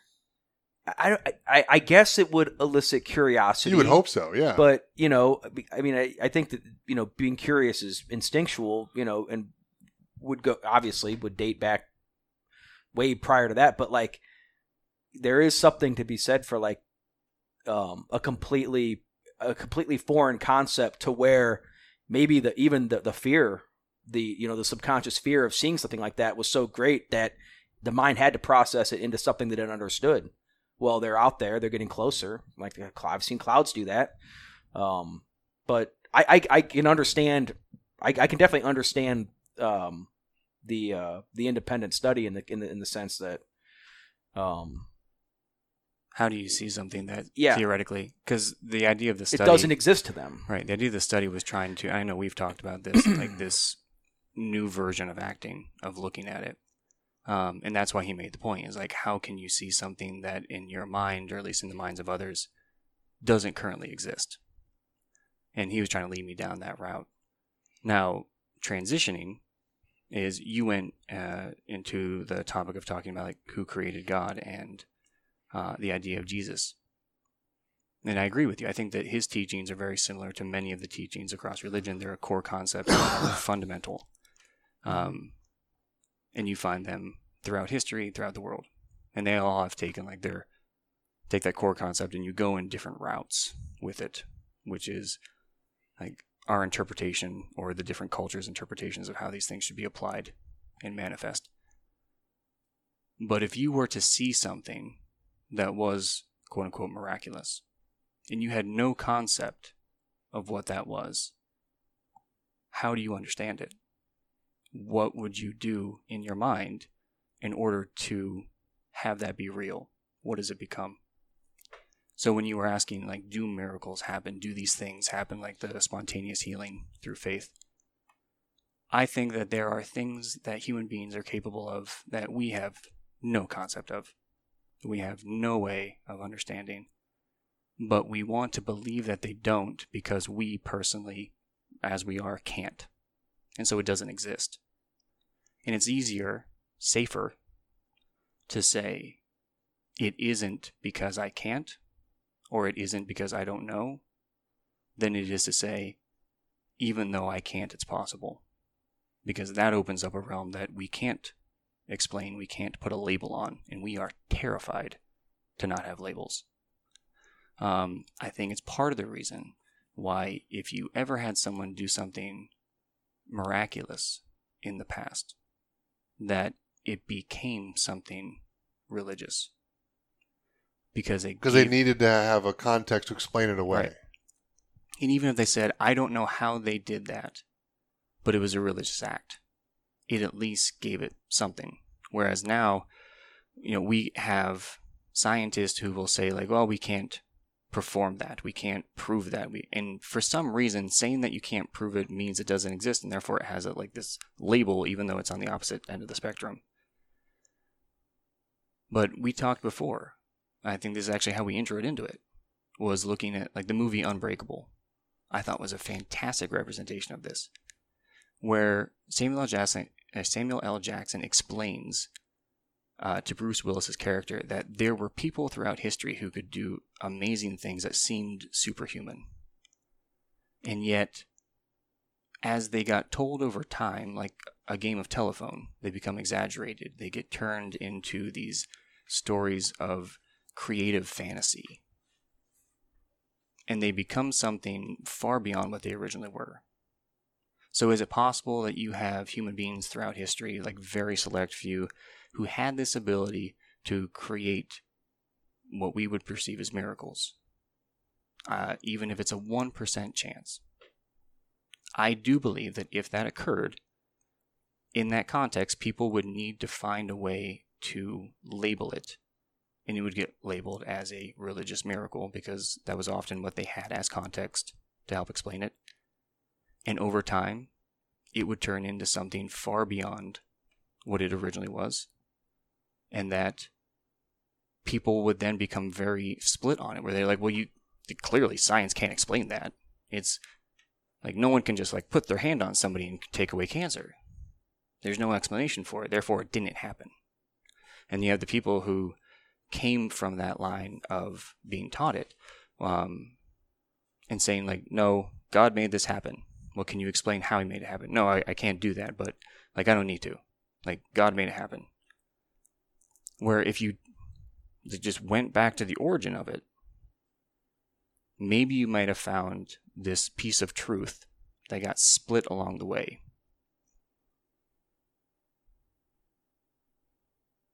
I think that what you had said that many people, uh, most cultures, most people throughout history have had a belief in a God is an awareness that there is something like there's no way that we are the like the end all. Like just look at just look at energy. Like the just the simple i can't say simple but the base level of physics when you look at energy and you want to say that human beings are where that peaks i don't mean intelligence. I don't mean civilization. I don't mean like do we evolve into something more? It's just like we as human beings have a minimal understanding of how everything interacts. We're just now getting to a point where we're starting to understand things like string theory or, you know, unified theory of consciousness and that there is this level of wave energy that goes between literally every single thing. And if we can take it down to that lower level, why can we not believe, even if we haven't proved it yet, think that it goes past us too. In past the existence that we're living right now in Yes. this realm. And if that's the case, with like either direction you want to go with it, so if we say, okay, let's put human beings on the middle of the spectrum, and we can go all the way down to the idea of like wave energy and the connection of things. How much of our thoughts on there being a higher power come from the fact that something in us is aware of that? You look at Native American religions, and I'm not going to pick certain ones because I'm not well versed in any of them. But when they say, like, you know, Mother Earth, Father Sky, the idea that, like, literally we are brothers and sisters of everything, how much of that is their ability to put into context a feeling or an understanding, an intuitive grasp of the connection to literally everything that comes from, whether you want to explain it from a quantum level or not, this energy relationship with one another. In their minds, like the Native Americans who saw clouds instead of sails, they had to put it into a context that they were able to understand and that grew over time into we are brothers and sisters with everything.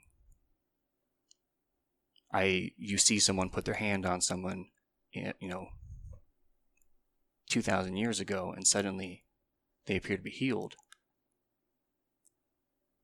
How would you explain it? You can't, right? I mean, there- is there is no explanation that Right. makes sense in people's minds. I mean, But I think I think, it's, I think it's beyond our ability to understand. But if you try to, I think that over time that would become something far more exaggerated than what originally happened.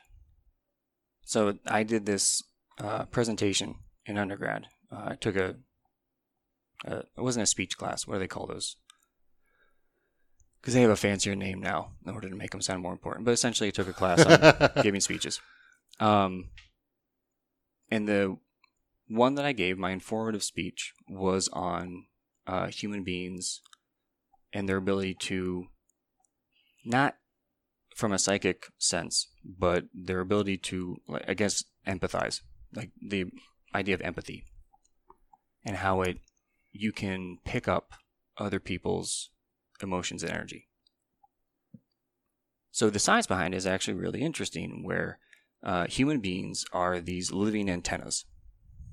We have an incredible amount of electricity that runs through us at all times. The we have actually used cameras that show that people do have auras, not in a mystical sense whatsoever, but literally we emit light, and the light changes. The wavelengths change based on emotion, and who and what we're around. Because we have biochemical reactions depending on who and what we're around, and that biochemistry affects what energy is emitted, and that energy comes out at a certain level as light.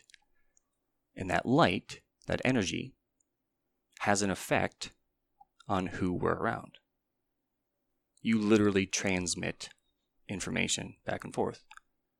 And the amount of light that comes off of it, when, like, there was a website that did the math on it, like, within a, a second, the information that comes off of you, potential information that comes off of you, if you were to use the light as a means of transmission, is essentially the Library of Congress. Every single second.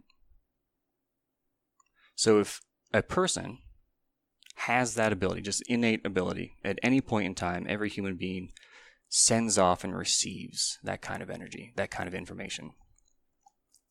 Are there people who are more in tune with it? Absolutely. And what does that intuition or that higher level of awareness look like? Does, like you said, does that come down to the elders within a tribe who commune with gods? Does that come down to the, the shaman who goes away for a week or two and comes back and says, This is what I've seen. This is what I've heard. This is what I've been told. But they didn't have a context in order to explain it. So this particular individual was seen as somewhat separate from society because they had this special ability. I think, in a way, like many of the things we've talked about, and that's why I ended up trying to write all this down as we were going. It it ends up tying together quite a bit. That there are these innate abilities that make us aware of a fundamental connection. And that many times, because we want labels on things but we don't understand them, we say that this has to have been a higher power. And they're not wrong, but we don't know why we're right. And because we don't know and we want to know and we're afraid of not knowing, that's why you see these very strong similarities throughout cultures, throughout history, that then took on their own shape and grew from a base root into many different forms. That's what I've been thinking about for the past 20 minutes. That's pretty interesting. Some powerful shit there. uh, well, I've read I read the, a lot of like uh, tribal people or Native Americans, whatever you want to call them. That's the reason why they let their hair grow because that's kind of their antenna, and they don't want to cut their hair because then they lose that intuition, so to speak. And I've hmm. actually read a lot about that. It's pretty interesting. My kids tell me that that's why they don't cut their hair. I think it's bullshit. So, so because I'm bald, that means I'm not going to be very Yeah, intuitive. exactly. You're the, Well, you got least, the you're the least in tune that you can get right now. Oh, you got the beard. though, That's right. Yeah. I, I got the beard because I look like a fucking thumb with two thumbs without any facial hair. to, to quote Joe Rogan. But honestly, your point about the uh, the the light and the energy, like I've, I mean, I have, um, I used to be able to see that. You know, I used to be able to see that in people. I don't, I don't practice it as much as I used to. but I think you're still more intuitive than most people. no, I would agree. I think you're more in tune with that side with that. because I, I think that you're specifically looking for it. Where I think Mhm. most people are afraid of it, so they stay away from it. Yeah, and the and the whole discussion of energy, like for me, like the thing that like when I was, you know, I was lost for a long time, and you know, I was trying to make sense of all this stuff because it's so, you know, it's so confusing, and uh, you know, I was literally going through um, Dark Night of the Soul, as it's so so as it's called.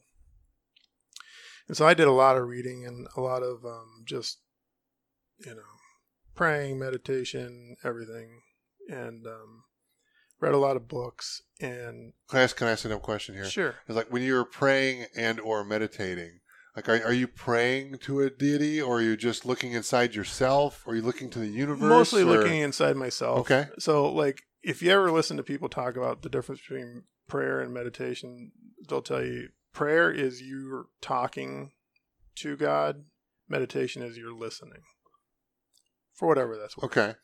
Um, and meditation really to me is just more, it's just slowing your Like mind quieting down. your mind Yes. and allowing it to kind of do its thing. Because like Yeah. there's a lot of things that our minds do subconsciously, like you talked about with like the light emitting. I Yeah. I believe that people can pick up on those things because they're Yeah. more in tune with that. Right. You know, but but to be able to do that is like first of all, you have to be open to it. Yeah. You know, and, and, and second of all, like you have to be, you know, like present in it in the moment. If Yeah. your your mind's in a bunch of different ways, Yes. like you can't do it. But if you can stop it and quiet, I I mean, I know Dane, you and I have talked about this before.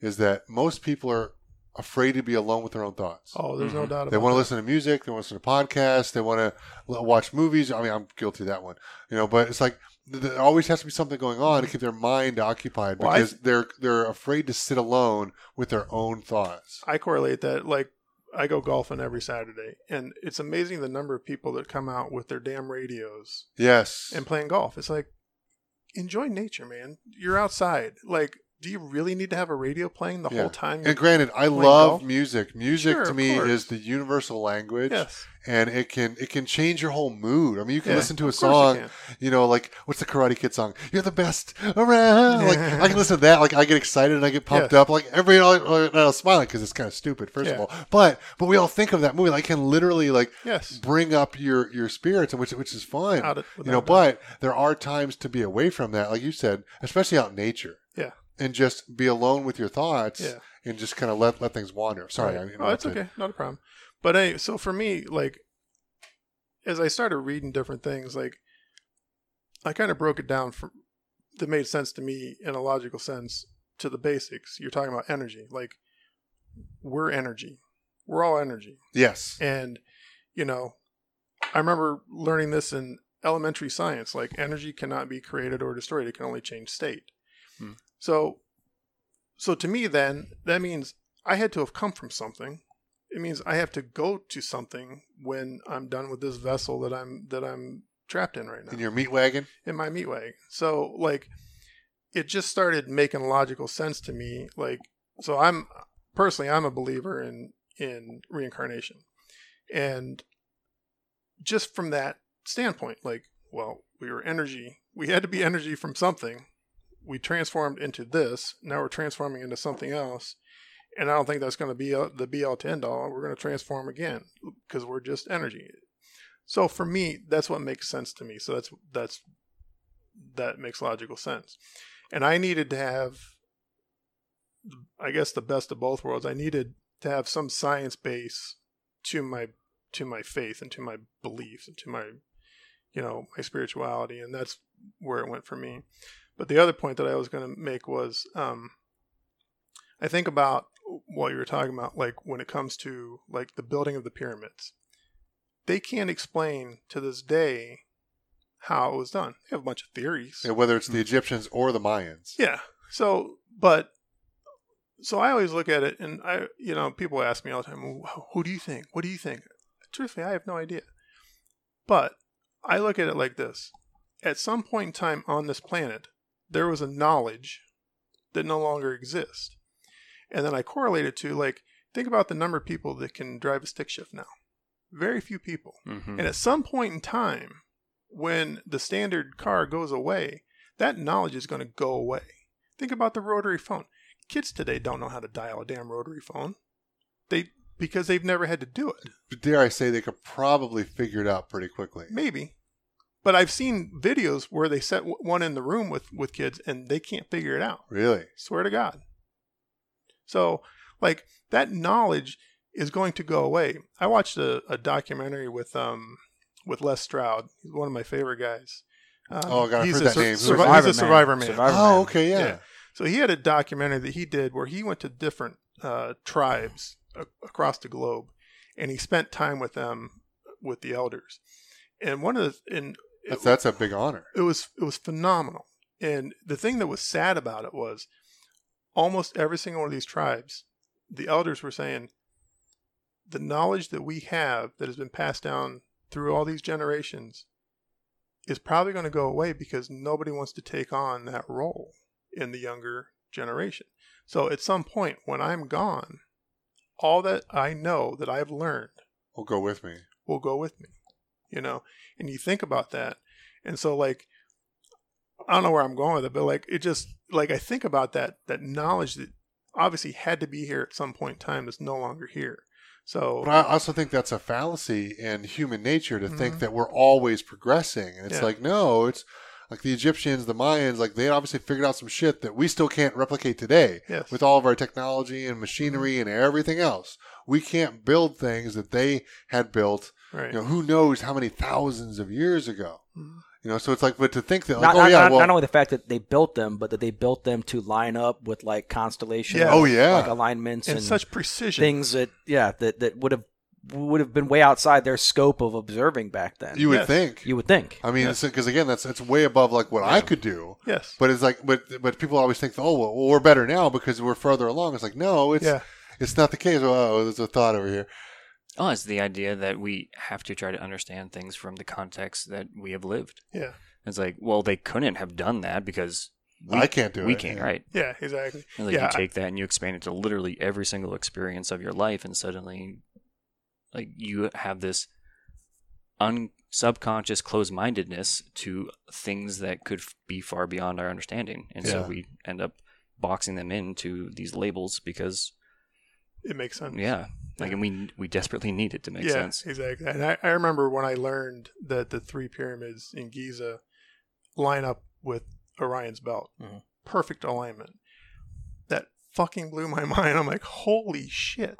Like, not only so, yeah. it- To your point, not only did they build these things to such precision within like eighth inch tolerance, Mhm. these thousands of pounds blocks that are perfectly formed together. Yeah, which anybody who's done any kind of construction Yes. realizes that's nearly impossible. It's incredible that those points lined up perfectly with that constellation is absolutely incredible. It's incredible. You know, and it, it that whatever it was that was done is not even a concept a category we can even put in put it into because like there's it's just so such a grand scale thought in my head like holy So, shit. I've I've got a a theory, and it, it- at this point, I don't really think it.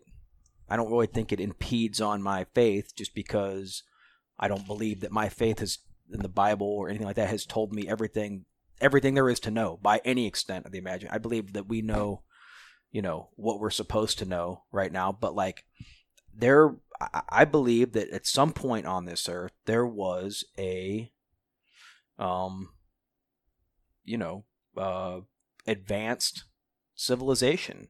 You know, whether it encompassed the whole earth or whether it was centralized to the Middle East or what, I don't know. But I, th- I think there's enough evidence that, that there's something that is going on.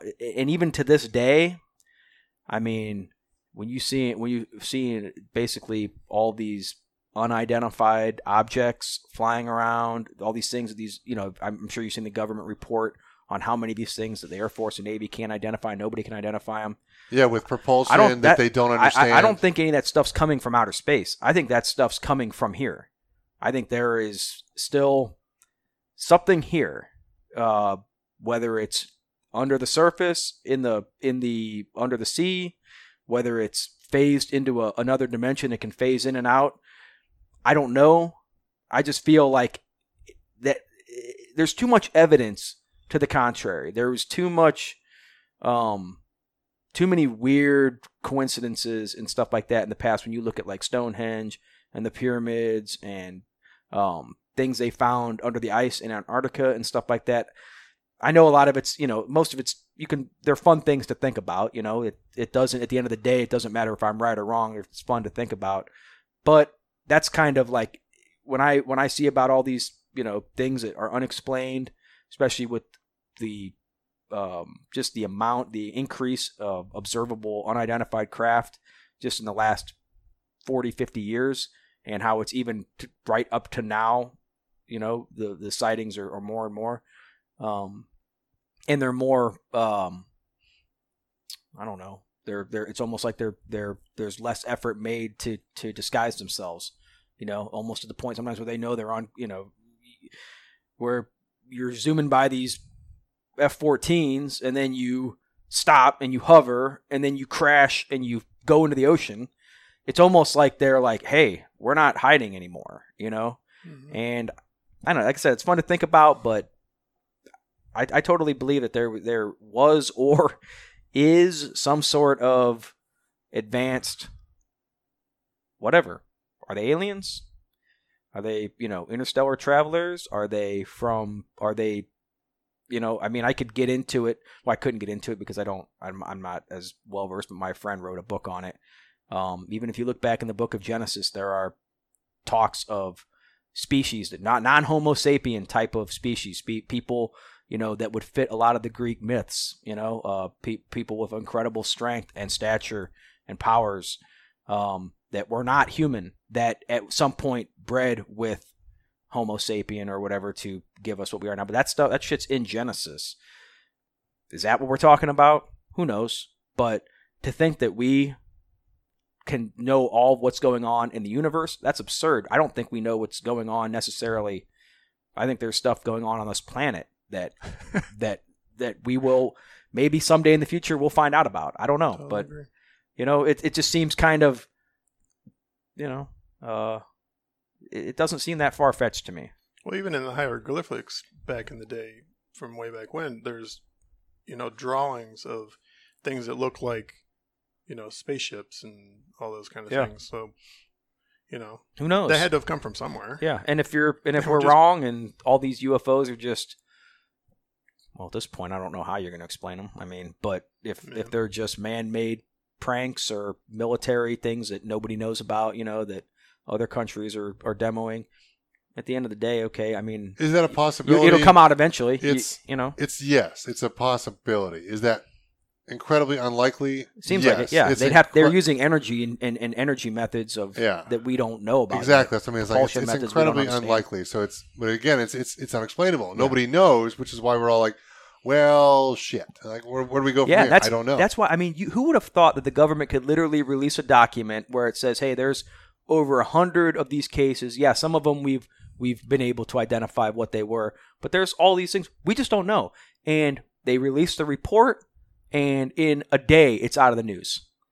People are just like, "Well, yeah. Oh, okay. yeah, might as well, maybe, yeah, makes sense." I mean, that's I, I guess they're too busy with their social why, media yeah, and, other that's why, shit that's you know, on the I media. used to I used to feel like, man, um, if if there were ever evidence of, of if we actually got reached out by an alien species, or if, if somebody actually pr- produced a miracle in our eyes Mhm. in present day, you know, in the middle of Times Square, you know, oh, that would man, that would shake humanity to its core. Now I'm convinced that it would it would be out of the news in a day. People see it, It's a moot and they, point. and they, eh. ah, yeah, fake. It's, it does- doesn't matter. It's not. It, it, no matter what they see, they could see somebody get risen from the dead in the middle of Times Square, and like just like the natives who couldn't process the ship, Mhm. we'd write it off. Well, yeah, I, I know it. Yeah, it sure looked like that guy was dead, but I know he wasn't. People can't rise from the dead. On with my day. Right. So at this point, I'm like, yeah, I, I think that we're so self-consumed or uh, I don't know. I, I feel like these things could go on, and we would just dismiss them, you know. And I, I always remember, like, I would always, when I was younger, like, oh God, why don't you just, you know, why don't you just move, you know, the Rocky, move a mountain, and let everyone see you actually physically pick up a mountain, you know, not literally move mountains, but literally, you know, I mean, not like metaphorically with faith move mountains, like it says, but why don't you literally move a mountain, and then everybody will see, you know, and it's like at this point, I feel like there have been things, maybe not on that grand scale, but at least things that, you know, I've seen that I believe are on a scale of like, you know, divine intervention like that. And nobody cares. Nobody, most people don't notice whether they be Christian or, or atheist or whatever. It's like, I, I don't, I don't believe that, you know, I don't really believe God acts, I don't, I don't believe God acts the same way in present times he did you know back then this i don't believe this is an age of miracles or things like that or god appearing to people in burning bushes or you know speaking directly to people i don't think we're in that i don't think we're in that type of age right now but i definitely think that there's um divine influence on earth that is ignored even by the most devout christian I mean, Yeah. think about the number of times. Have you ever had a gut feeling to not do something or to do something, and then it turns out that because you oh, did yeah it, sure like how many people could you have that conversation with? Like I was talking with a lady just a couple of Almost weeks ago. everyone. Yeah, and then she's like, I just had this weird sense um, that she was making this really short trip in her car, yeah and something came over. She's like, I have to put my seatbelt on. Mm Mhm. Now, yeah, I mean, common sense would tell you, like, yeah, you should put your seatbelt on if you're going to drive, even if it's a short trip. But something she said like just compelled her. She's like, I have to. And within seconds, she was in this car accident that she knows like she would have been thrown from the car Mhm. otherwise. And you could look at that and be like, oh, I mean, that was Coincidence. coincidence. You could say that that had some form of uh, divine intervention, or you know anything in between. Mhm. But it happens on such a common occurrence that I think pe- it's easy for people to brush that off. To be like, Oh, oh, yeah. yeah, it's like, Yeah. oh, that's like a little spike on the radar. Like, yeah. Because I put my seatbelt on a hundred times, a million times, and not gotten in an accident. So Or you've had a bad feeling and nothing Yeah. happened. sure, Mhm. you just write it off. Right. Um, oh, God, well, so there's this book series that I really love called The Dresden Files about this wizard who lives in Chicago, and he has all these. Chicago. Yeah, it's fantastic. Uh, so he's a private investigator in Chicago, and he's the I the. say he was a wizard. Yep, it's fantastic. Um, but all the time throughout it, there ends up being someone who is unfamiliar with the wizarding world, and they ask him like, "How do you keep it secret?" And he always says like, "People think that there's this huge conspiracy to keep things hidden. Humans don't want to see it." Like, can you imagine the ramifications on society if all of a sudden the government came out and like, by the way, there are aliens we've known for the Mhm. past seventy years. Didn't They're like, their kind heads of- would explode. Didn't they kind of do that not too long ago? They did, but they never really Yeah. confirmed anything. They said these are UFOs, but we're not Right. saying they're alien-controlled UFOs. They're just Okay. unidentified objects. Well, there's Okay. a there's a lot of belief that I've read that that that's the whole reason why Hollywood has put out movies all these years. You know, little bit little bit of information here, a little bit of information there. They're trying to bit of, prepare us. You know, trying to prepare us. So like when they do expose it, people are just like, "Oh yeah, Oh, shit, I it's like knew, I've known Independence that. I've That's known right. that the whole my whole life. So what's the big deal?" Do you? Uh, g- I'm blanking on the guy's name who was the head of marketing for the Nazi Party. Do you know this connection, the theory between the two of them? No. Okay, so he had this concept. I, I doubt that he came up with it, but he's credited with it. How do you get an entire culture to not only accept but to embrace a particular mindset? Is that you have to have this three stage approach, and it comes down to generations and what you do with them. So the older generation, they're done. Like they've are they're Don't set in their ways, time. right? It's like they might you might have a couple people who say, "Well, that's fine," or they already thought it. Okay, but leave them be. The people who are uh, married, they have kids, or they're going to be having kids, or it's still in the process of having. Let's say like the uh, the 35 to like 45 range. They can be influenced, but you're probably not going to completely change their minds. So you put out just information to them. Then you have the younger crowd, like the teen to like 25 or so. They're the ones who are, they need entertainment in order to buy into it. And then the people who are like anywhere from like not born yet up to 10, they're going to take whatever you give to them. Like, oh, this is reality. Mhm. As long as you teach them from the very beginning, not to youth, then they are going to take that and they're going to live with it. Like, this is what life is. This is how I should think. So, how do you get that middle ground? You make movies, you make books, you make songs, you make stories, you make games. Mhm. And if you look at that and think, oh, it's fun, like this is something I should be a part of, it's engaging. Had a conversation with a guy who said that his uncle worked uh, in the Air Force. He was a colonel in the Air Force. And when the colonel finally retired, he said, Here's a bunch of stuff that I'm allowed to tell you now. And so I don't know if these are real, if they're just stories and anywhere in between, but they're fun. And one of them was that there was this project that was worked on. Um, Ast- Astro, Astra. It was a concept of planetary transportation. What they knew is that if they ever, this was like 30 years ago, and they knew that if they ever released it, that people's heads would be blown. So George Lucas just happens to be coming out with these movies about Star Wars. Mhm. Who do you promote them to? Who do you market them to? The younger generations. And then from then on, you continually have sci-fi information that talks about, you know, relationships with interterrestrial beings or extraterrestrial beings. Um, these ideas of traveling throughout the galaxy.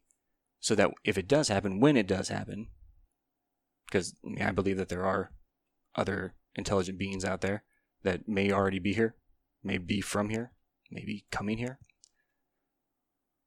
If they have that couple generations of preparation, you're going to have people who think, oh, it finally happened, versus War of the Worlds, where you have literal panic in the streets. Mhm.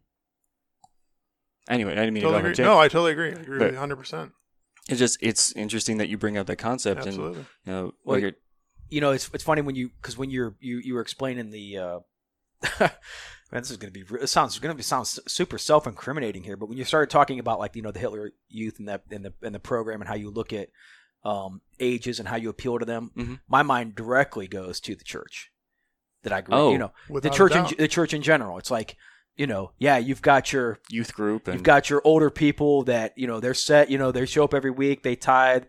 You know, but you're not really you're not really engage. You know, you're not really trying to caring to engage them other than on a you know a, fr- a, friendly community level. But the younger the kids get, you know, the more you're you offer them, and the more that you you know that's when you get into like you know all the miracles of the Old Testament and the flood and the creation and stuff like that. And it, kids they eat them up as as just like you're telling them, you know, something straight out of a history book because, you know, they don't know any better. And, you know, I've, I've often, I might have said this before on the podcast, but, you know, I am, and obviously I don't know this, but it's just, you know, it's, it's just kind of trying to self evaluate. But, you know, I became introduced to, you know, my faith as, you know, I want to say probably in kindergarten, you know, f- five year, five year old. And I think I probably, you know, first considered myself saved at probably in first grade, like six, six years old. Um, you know, I even remember the day that that you know I talked to the teacher and we, you know, and I decided that I was saved. You know that I and I'm thinking now it's like I am so I'm I'm I'm sometimes so even beyond skeptical into the flat out cynical range. I'm a very cynical person. I know it's it's not a good character trait. I don't see how I could. I don't see. I feel like the fact that I was introduced to the faith as a young person, that might be the, the only. That might be the. That's the leading reason why I believe what I believe. Because I think if it was introduced to me now, um, even though I have, you know, I've seen plenty of people my age with no spiritual background become saved and get involved in the church and at a, as a as an older person or you know at every age in every stage of life. Me personally, though, I'm so cynical that you know if you were to, if somebody were to come and, and tell me right now, you know, hey, let me tell you about Jesus and why don't you come to church with me and stuff like that, Yeah. I'd probably if, you, get st- if you start to listen to the stories, they sound ludicrous. I mean, they, they don't sound like things that could actually well, they're yeah, happen. they're you know they're they're they're yeah. So it's stories easy, it's easy for a miracles, child yeah. to believe those Sure. things, which is why a lot of the, the Christian faith, like again, it's it's all about getting the So, kids yeah. involved early because and then once it's you believe easier for that, to then believe. you start you know as you get older, you start you pile on the nuance. yeah Right. here comes you know the nuance of exactly what we believe and why we believe it and why we believe this is why we believe that this is true and that's not true but that all comes afterwards Yes. what comes first is let me make it part of your reality let me make it so you know a ship when you see it Mhm. you know so it doesn't look like let me give you this foundation and then we can build on that and that's how you know and, and, and sure you know when i look at it i say well you know I, I trust that that you know god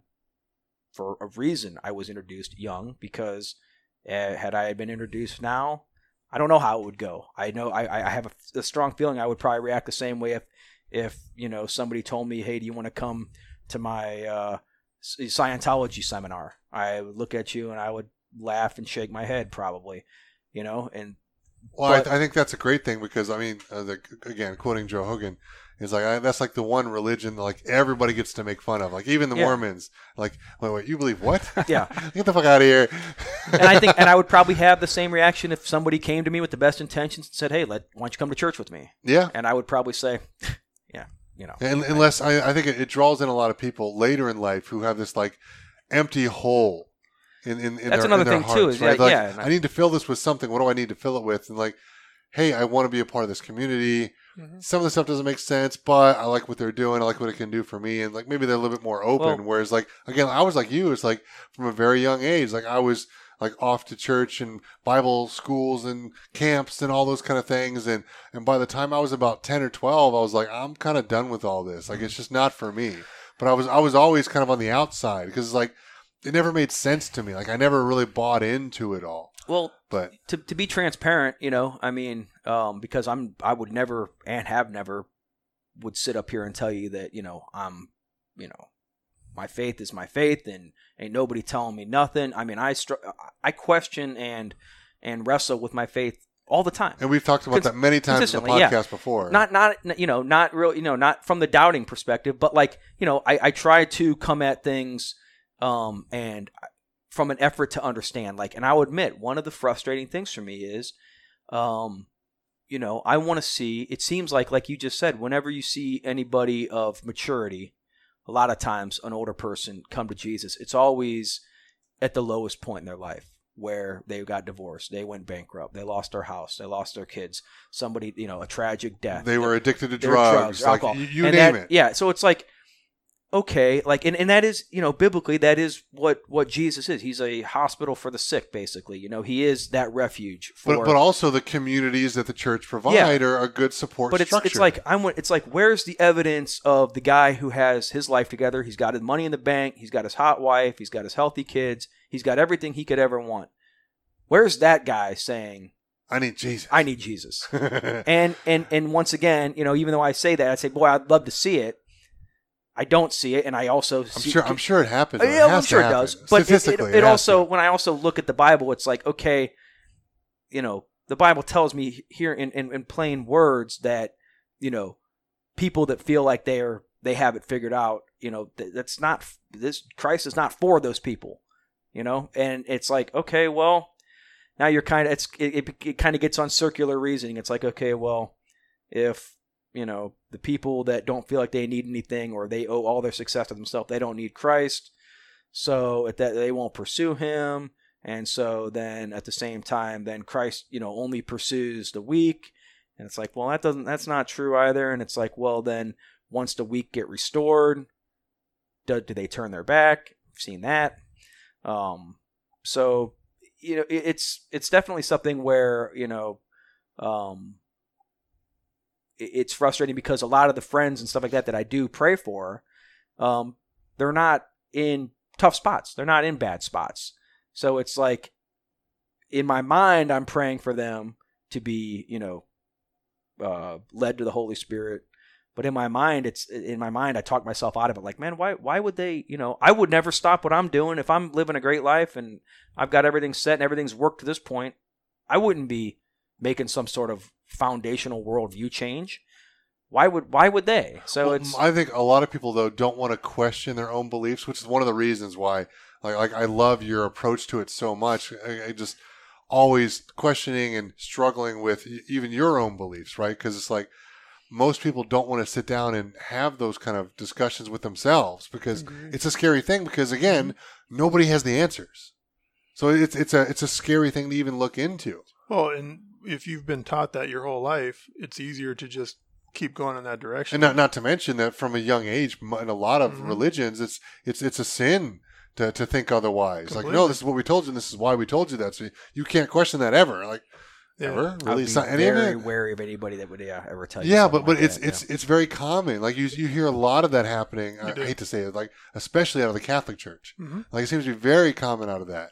I'm sure others are the same as well. That's just the experiences that I've had talking to other people. Yeah, but it's just like holy hell, I I- don't know. I've learned it. I've learned it the hard way. When I was going through my spiritual awakening, I would I would talk to a bunch of different people, and I would go, "Well, why do you believe what you believe?" And so many people, well, what do you mean? Because that's just I've always believed that. Yeah. that's just what I believe. Yeah. I'm like, but why? Why do you believe that?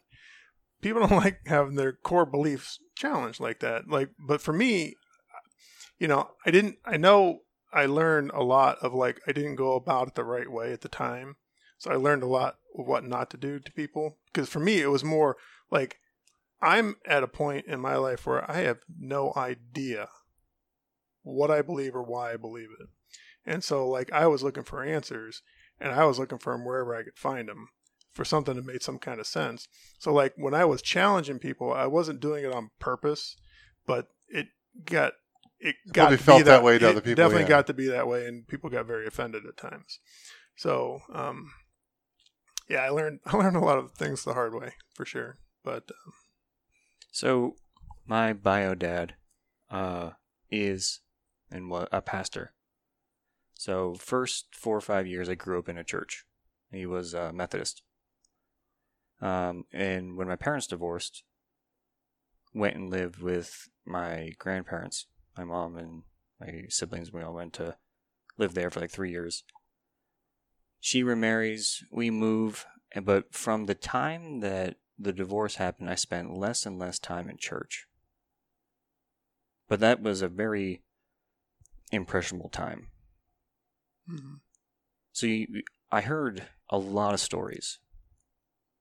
It's very easy to like use those to have conversations with people who um any form of like Christianity. So it's almost like this Rosetta Stone to be able to have the communication. But for I don't know, maybe 10 years after that, but actually no, it's like about 12, 13, like you where I got to a point where I was like, yeah, this just this isn't for me. And from then on, I said like I'm an atheist, but it was also kind of like that stupid male teenage rebellion thing, without understanding what that meant. And I mean, recently I heard a really good description. It was a, actually a stand-up comedian who was doing it, and he was having. It's amazing how they're the ones who actually speak truth to most of us. It's funny and informative at the same time. It's fantastic. So he's out golfing with a guy, and um, the guy is asking like, "Would you ever want to join me to go to church?" And he's like, "Well, no, I'm I'm an atheist." And he goes, "Oh, really? Explain that." And it comes down to the joke where he says an atheist is someone who actually has studied the religions of the world has come to the conclusion that despite knowing the different things or learning about the different religions, still doesn't believe. Have you done that? Well, no. Well, that just makes you a moron. Um, and like, I like I didn't hear that story until recently, or that joke until recently, but realized, like looking back on it, that my gut was like, no, you're you're not an atheist. You just don't know. I'm like, well, you're agnostic. It's like, I don't believe that there is something that I don't understand necessarily. I believe that I simply I don't understand. And I'd have these conversations with a buddy of mine when I was in college uh, who was a devout Catholic, and he was one of the first people that I ever met who was as strong in his beliefs and faith and was still willing to hear me out. And I had some of the best conversations like of my life with this guy. It's amazing how that works. And he was a very deep thinker, and he never judged me when I said that I disagreed with him. And because that happened, because like previous conversations with people, uh, and certainly since then too, where they you like you were saying, like they don't want their beliefs to be questioned. It scares the shit out of them. Mhm. Like to their core, it scares this part of them that has based a lot of their life decisions around. Well, what if I've been wrong my whole life? Right. Well, And- not, not to mention, it becomes your own personal ethos, and how you live your life Mhm. is usually like based on some sort of religion or faith. It, that's just it's how people conduct themselves. So if they Mhm. if they question that, then who are they as a person, right? And what I think he understood or had an ability to understand is that he could hear what I'm saying and maybe, you know, miracle upon miracles, no pun intended. Um, maybe there was something I said that was accurate and that he could then believe in. That didn't change him as a person. That didn't mean that he was wrong before. That didn't mean that he was now right moving forward. That didn't mean that, you know, something he did meant that he was a bad person or he did the wrong thing. He had that mindset. And like when you said when we first started, like this is a conversation that I haven't been able to have with people. I mean, that's a big part of what it comes down to is that how many times have you been able to have a conversation with someone about this and like you were saying not feel so cynical in your like whether on what side of it you are um to say i'll hear you out Mhm.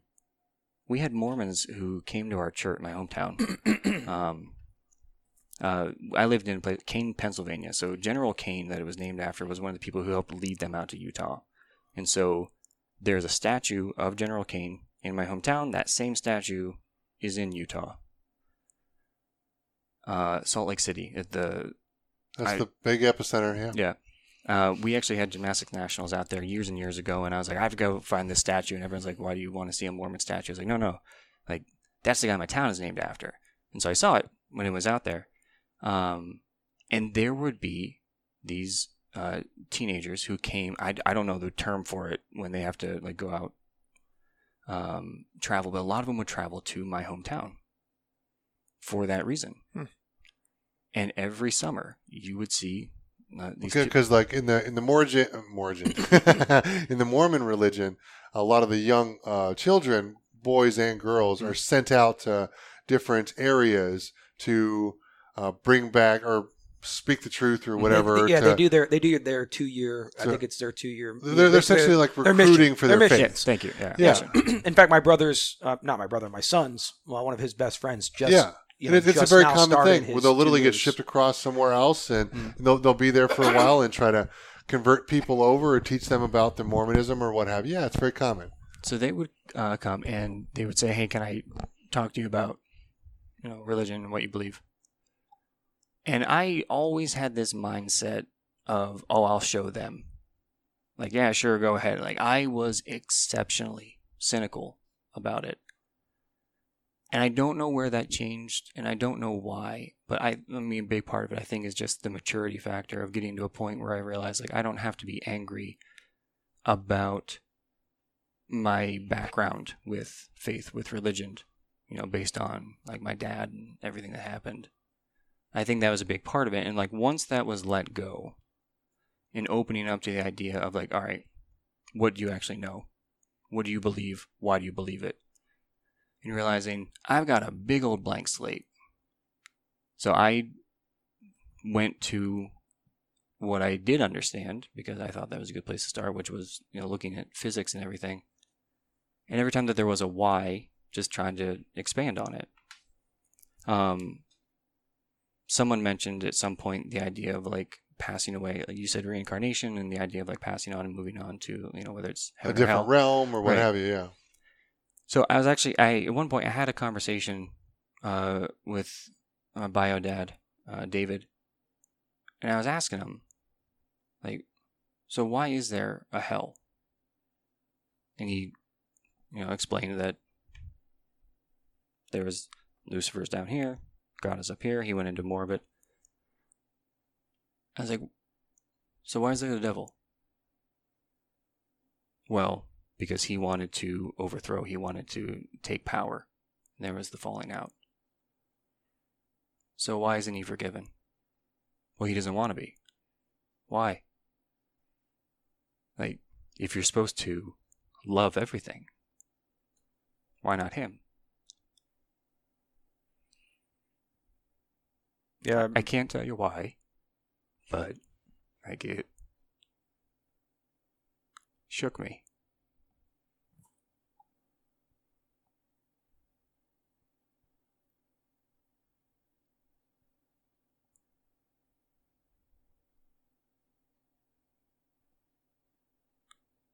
I think that there was a there was a part of me that wanted to hold on to that because it was a story you hear as a youth. It was a a foundation of belief. You know, at the end of the day, at least that is true that you learned as a kid. And that was a moment that it didn't shatter, but it changed. I don't think that people, and this is pompous of me to say, so I'll say it delicately, but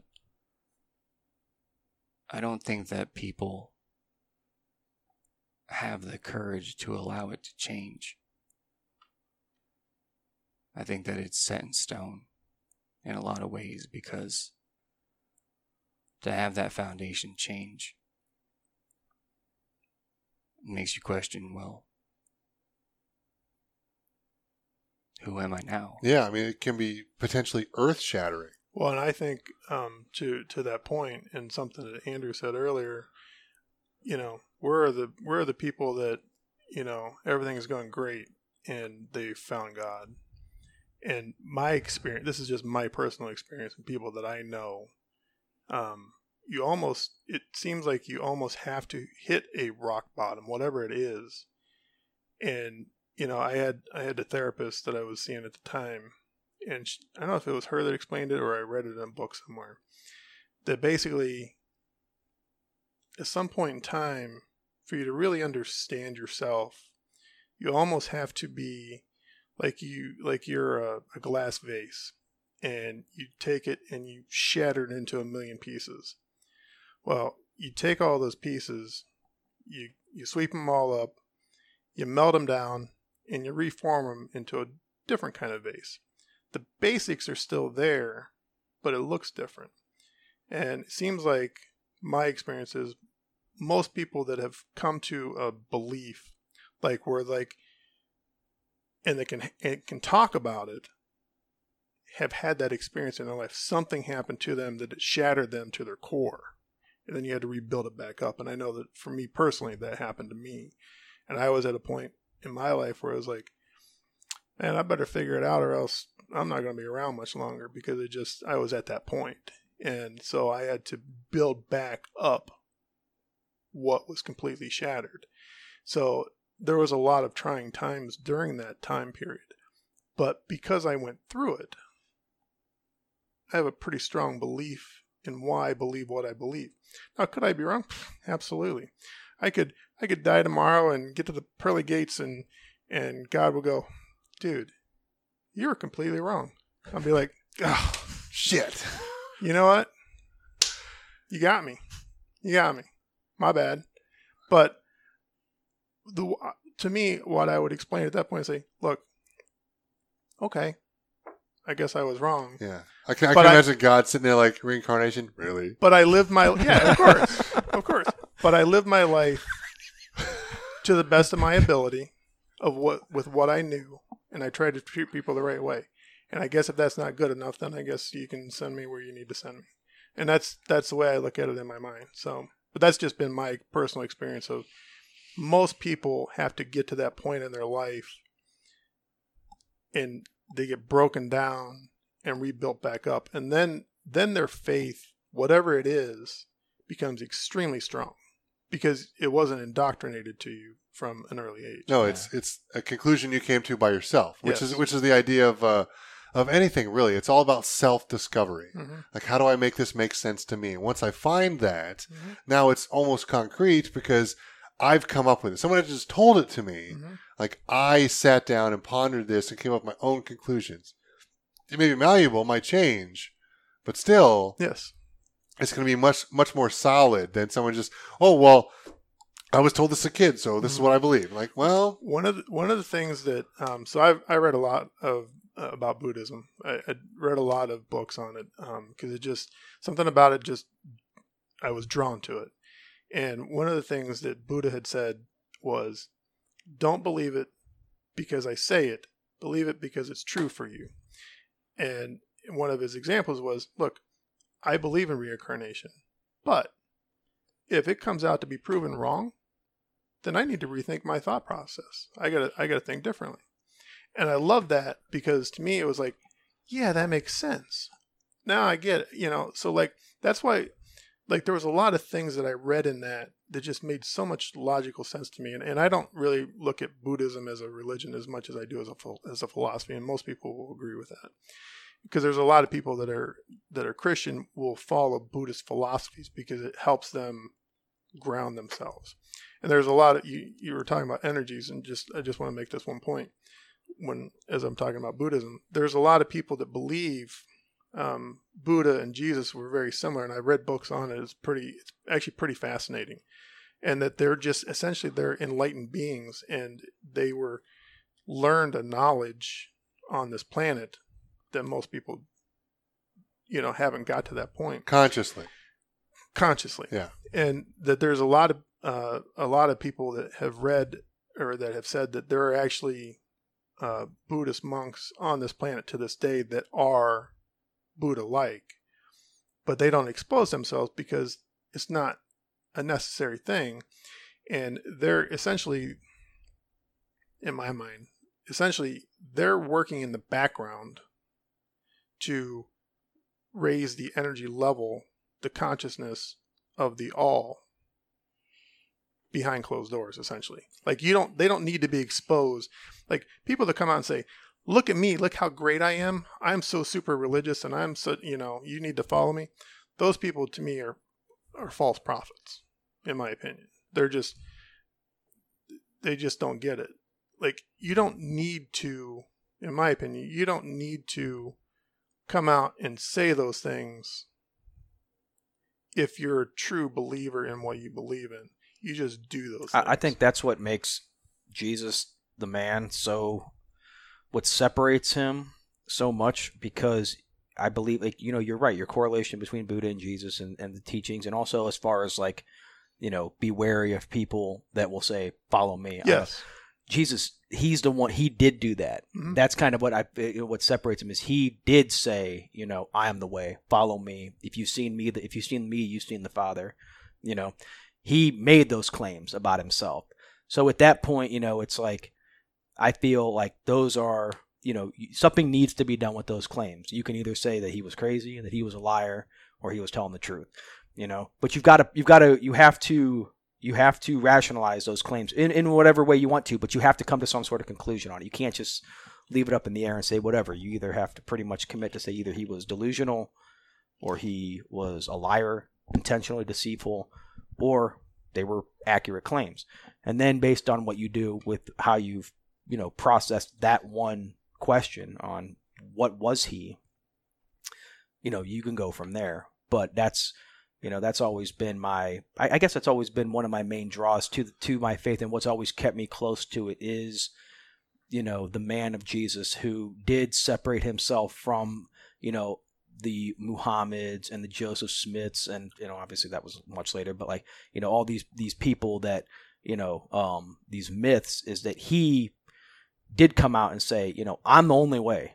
Like there is no other way you know and i am you know i am god not um, you know, a God appeared to me in a dream, or I'm going to speak to you in riddle. You know, you know, I'm here living amongst you, and I'm telling you, and that type of upfrontness and that type of you know authority is is always what's um, you know drawn me back to it because it was like you know I have to do some I have to do something with the question of Christ. I have to do something historically with that man. I have to put him in a category, and you know, I've just, you know, I happen to put him in the category of he was telling the truth.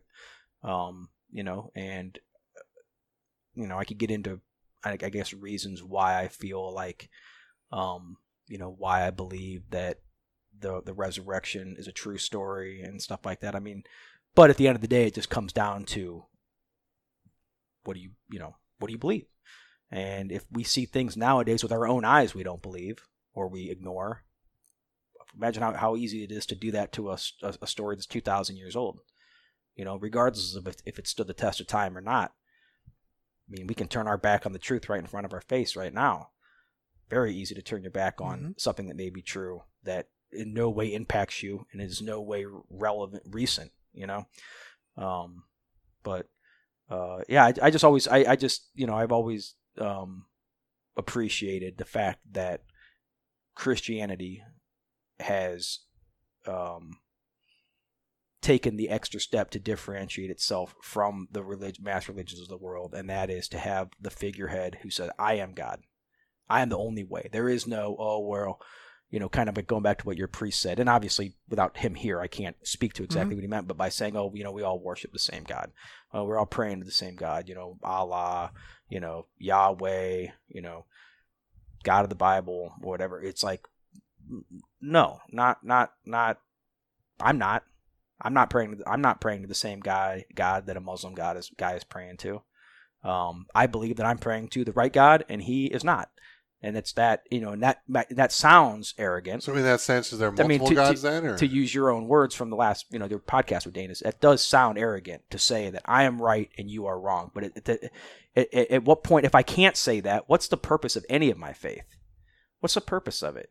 If I can't say if I if I don't believe that I'm right, what's the, what purpose does it serve?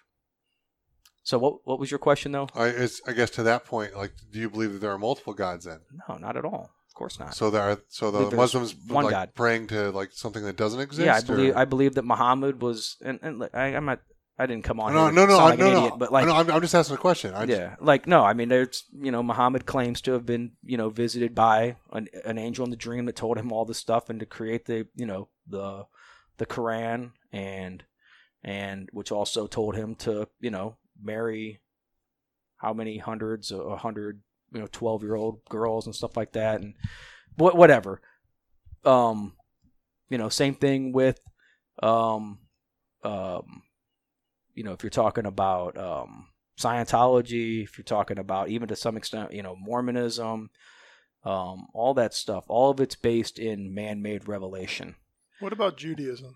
so well you, basically judaism so christ was a jew Mhm. and he was you know at the time of his death you had you know you had the jews you had gentiles Mhm. um and you had the the romans who had take you know who were exercising their empire but you know so and and uh, uh, jesus quoted the old testament numerous times in the Mhm. new testament.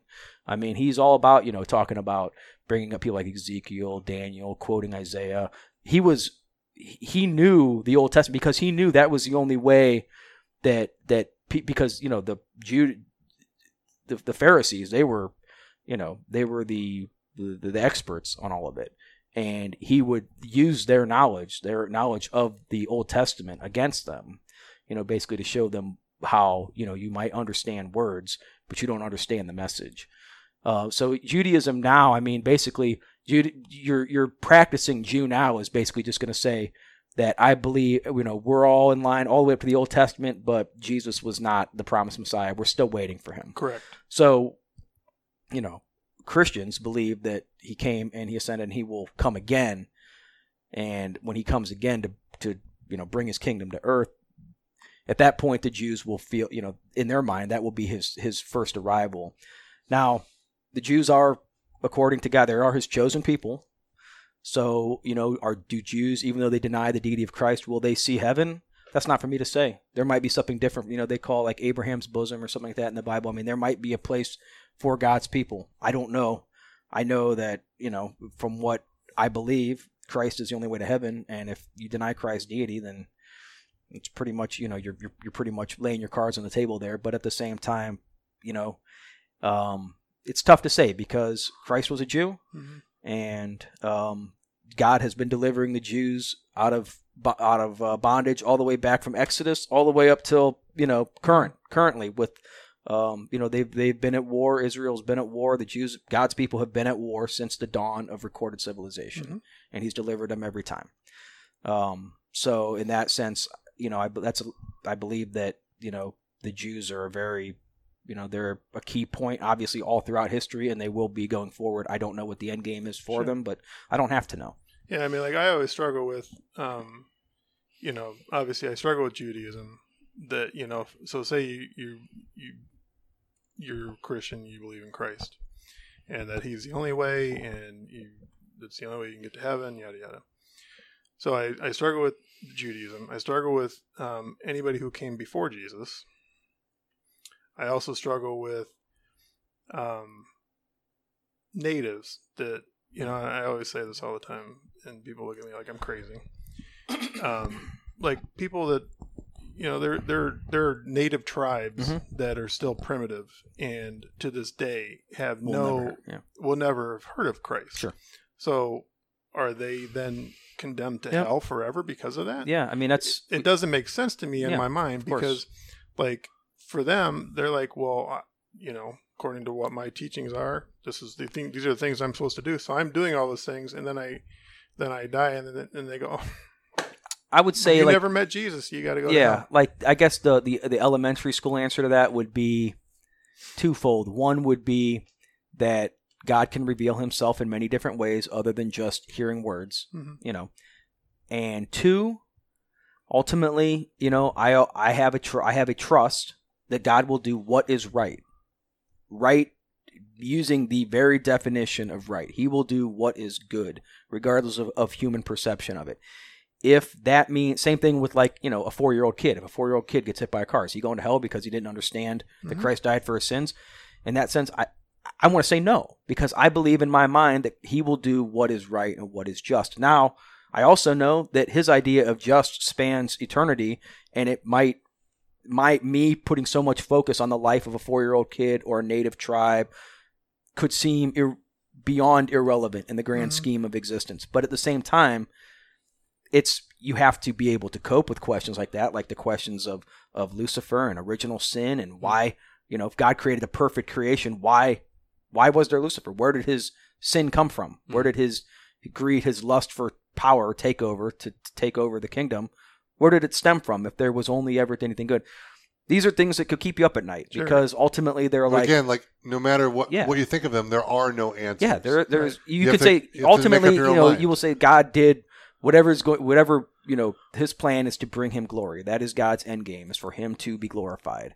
So if Him creating Satan to then bring on this huge game show of of human civilization and who chooses right and who chooses wrong, and if that if that is all to glorify God, then that is what it is.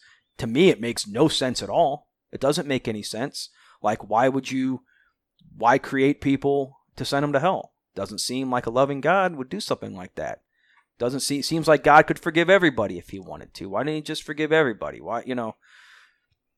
But you know, I also, you know, when we learn about the consequences, the wages of sin, we learn about all that through the Bible and and the affront that it is to Him as as God. So, at the end of the day, you know, those questions like what happens to those people, all you can do is pray that that that God will do what is just and will do what is right. And you know, and if God doesn't exist, then it doesn't matter because we'll all go to the void. And if he does exist and those people perish for eternity, Mhm. it will have no consequence on eternity because Sure. it, even though it, it it seems so cold hearted because and I believe that's because God's filled has filled us with a common grace whether you're a Christian or not I think we all experience that common grace of empathy sympathy being able to relate to people being able to have compassion towards people um and you know those those instinctual feelings of nurturing um and teaching and learning I believe all those are God given regardless of whether you choose to believe or not those are just the graces that he bestow he bestows on his created.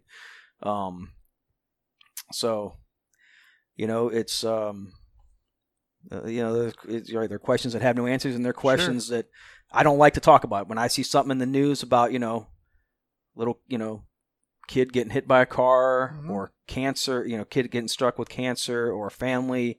You know, dying in a minivan accident on the way to vacation. It's like Mhm. I can't, in my mind, process in what in any reality how that would benefit the glory of God, how Mhm. that would advance the kingdom, how Sure. that would create disciples. I don't. It doesn't make sense to me at all, Yeah, but and it's difficult to think about. And with that, that's why a lot of like devout Catholics will not like when they have a kid, they won't like. There's a lot of people they won't leave the house until that kid is baptized. Yeah, and I don't. I don't- Period. obviously don't prescribe to that, but I can Yeah. under.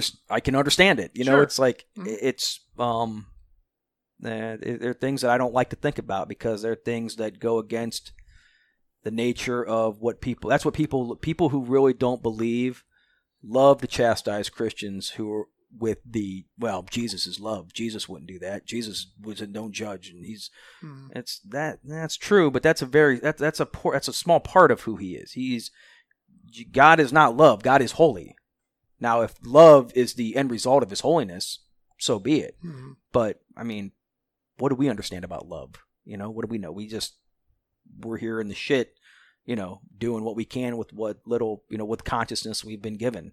Um, but you know, I I feel like um, a lot of that is common grace that we all experience. I had a teacher who he loved to pose these paradoxes. Um, he thought it was fun, and at one point he gave us this article that was an interview, and within it, uh, the reporter asks, "You know, as a mathematician, how can you believe in God?" And to which the mathematician responds, "As a mathematician, how can I not?" And which doesn't answer really anything. But he wanted it because he wanted it to like inspire conversation and thought about it. So, in his thought provokingness, I-, I have held on to that for like 20 years. That one stupid uh, report until at one point uh, I was thinking it was actually around the time that we had the conversation on the last podcast. And you mentioned uh, the idea of like when you die going to heaven, and you talked about energy cannot be created or destroyed, and the idea of reincarnation, and just like kind of culminated in this thought right now, where I I was having a conversation with my mom, and I I told her that there is this idea that just like suddenly came to me when I probably had too much caffeine in my system about if there are parallel dimensions and parallel universes that we can technically show like they exist but we can't prove like getting there getting back anything like that.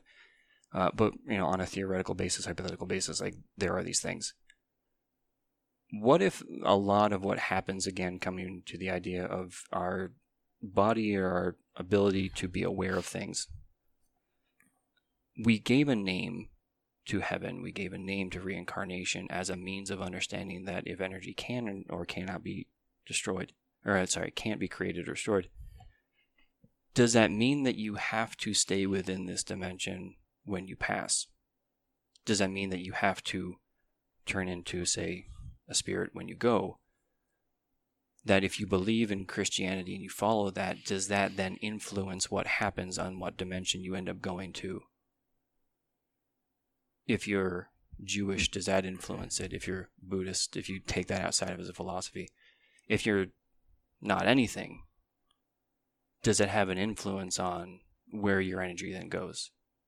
In that way, if you had reincarnation, could you have the idea that you are quote unquote reborn into a different dimension as a different thing? And that uh, I'm blanking on the term of it, but the idea that you're constantly moving towards nirvana.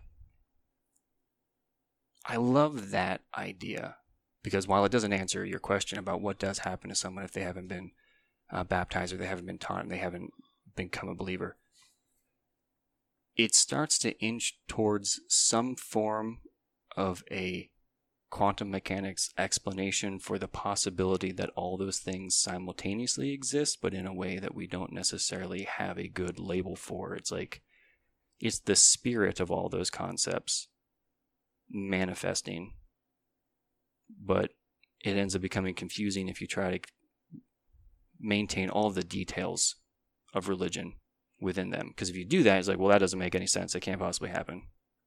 But if you're like, okay, there's like 50 things that go on within Christianity. Let's take two of them. Those apply. And if we look at, uh, say, Judaism, okay, that works. Uh, Native American religion, okay, those fit. And like little by little, you have these things that end up adding up to something that resembles something of an explanation that applies to everything, but at the same time doesn't contain nearly Yeah. all of it. almost like the like an ultimate truth, you know, Which- born out of every, you know, born out of all the, the the ideas. in a way, like it almost makes sense that it would take the entirety of the globe and culture throughout history for people to get little pieces together of this grandiose puzzle that eventually would add up to something that resembles an explanation because everybody's going to get in their own unique way some interpretation of that if there is any truth to the idea of a you know theory of unification or like unified consciousness at that wave level and that we're all in some way like essentially bathing in it um but we're all going to interpret it in our own way and make our own mistakes within the interpretation but then hold on to those as our own truth so if i don't want to let go my truth and you don't want to let go yours and you want to let go yours and you want to let go yours it's just like well no none of it can exist because we have conflictions and it's like, yeah, but what's like that universal concept between, you know, the four of us? I was like, oh, well, that applies. Well, what if we just allow that to be the singular truth for right now and kind of work out from there? Just thoughts. Yeah, I mean it's it, it it definitely leads to like you know the human just the propensity to um not only you know imagine something greater than us but almost subconsciously hoping for it you know trying willing it. Because i don't think any of us regardless of what we think have comfortably prescribed to the idea of infinite blackness after we take our last breath. You know even though you know, even though you might have somebody, you know, hardcore is like Sam Harris or something who, you know, will has no problem. Like, oh, when I die, it's infinite blackness, and that's how it is, and I just have to accept it. And I think most people, and, and, and who knows subconsciously what he struggles with, but it's like there's something in us that leads us to want something bigger than ourselves that's beyond this and it, I think it even goes beyond the fear of death. I think it goes to that just the the how we cannot rationalize our own end. Um, Not to mention, you want your life to have meant something. yeah, like, Like, it, it's a not thing the we can't we can't rationalize that it was just that we're here for a split second and then we're gone, and in a hundred years, every memory of us is faded, and we're out of it. You know, it, it, it doesn't sit with us, and I think there's a reason why we're so uncomfortable with that thought, and I think ultimately it's because that thought isn't true. It's not accurate. It's um, you know, uh, I think- have I think- a way of explaining. yeah, it, exactly. I, think that's I think that's why it feels good to think about, um, you know, an afterlife, and it, it's comforting to. It think is about comforting, especially yes. when somebody close to you passes. I mean, it's comforting. I, I've seen so many people, like you know, on Facebook or whatever, that self-proclaimed, you know, atheists, Wiccans, whatever. But as soon as somebody in their family dies, it's you know, praying. You, you know, you're flying high. I can't wait to see you again. It's like, well. You flat out say you don't believe in, in heaven. You know, if you don't believe in heaven, then what's the point? But you still believe in an afterlife because even for as much as you might want to, you don't want anything to do with Christianity as a religion. You still want everything to do with the comfort it provides. Yeah, You still want all the you still want all the the, the peace. yeah. That's that's pretty And much I think universal in humans. That's what annoys people. I think a lot of times too about about Christians is the sometimes the peace amongst the chaos that they feel almost like it's like you know how can you just be at peace with something when you know there's all this shit going on? And uh you know it's um i guess i would say ultimately like i can't relate to that. I don't i mean i feel i feel a i guess an underlying piece of that things are going to work out the way that i believe them to. And you know there's that but that on piled on top of that is so much garbage of doubt and um you know qu- questions that that have no answer. And it's you're just con and if, and that's a that's one thing about about Christians is they tend to be some of the laziest thinkers that I know because you know so many that I grew up with and stuff. And it's I think a lot of it goes back to what Todd was saying earlier about trusting God's will everything's God will well if I say that you know what that does that absolves me of all responsibility to get Yep. better, to be better to be No, I don't have to worry about those things because God's yeah, got it. I don't have to get smarter. I don't have to interact with people I don't want to. The question the things that don't make sense to me. Yeah. yeah, all that stuff. And it's it's very and I I think I've I think I've admitted to as such in my own life at, at periods of time where it's like I get so uh beaten down and disconnected from the outside world just due to like how shitty it is sometimes.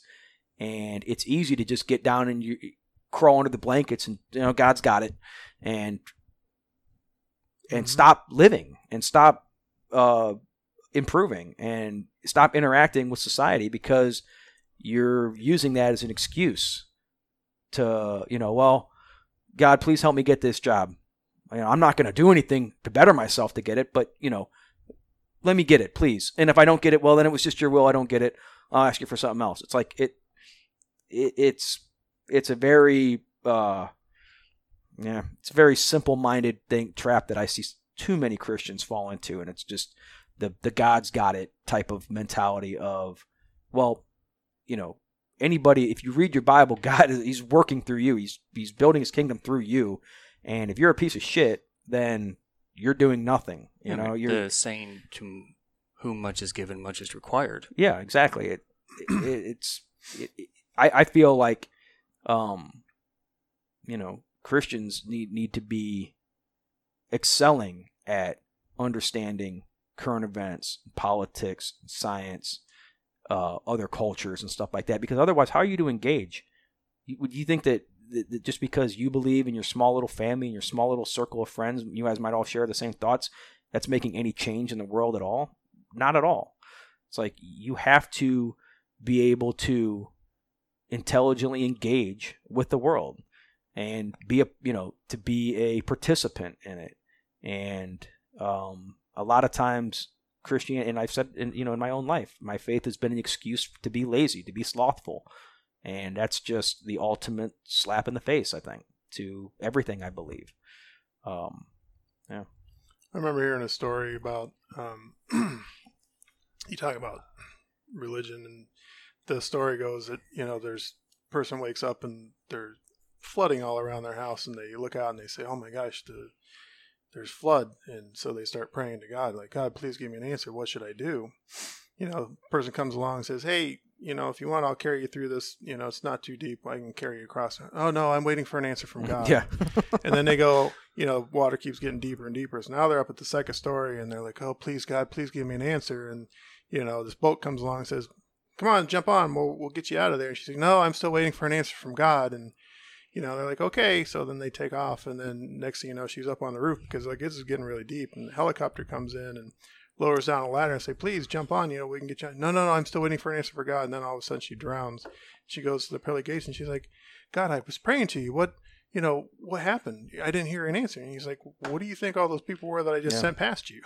I, I've know. heard one like that too, like especially like people that like to, you know, Christians that just they beg for signs all the time. Give me a sign, and they're like, yeah, you know, I woke up in the middle of the night and I and I and I slammed my toe against the dresser and I said, Lord, what are you trying to tell me?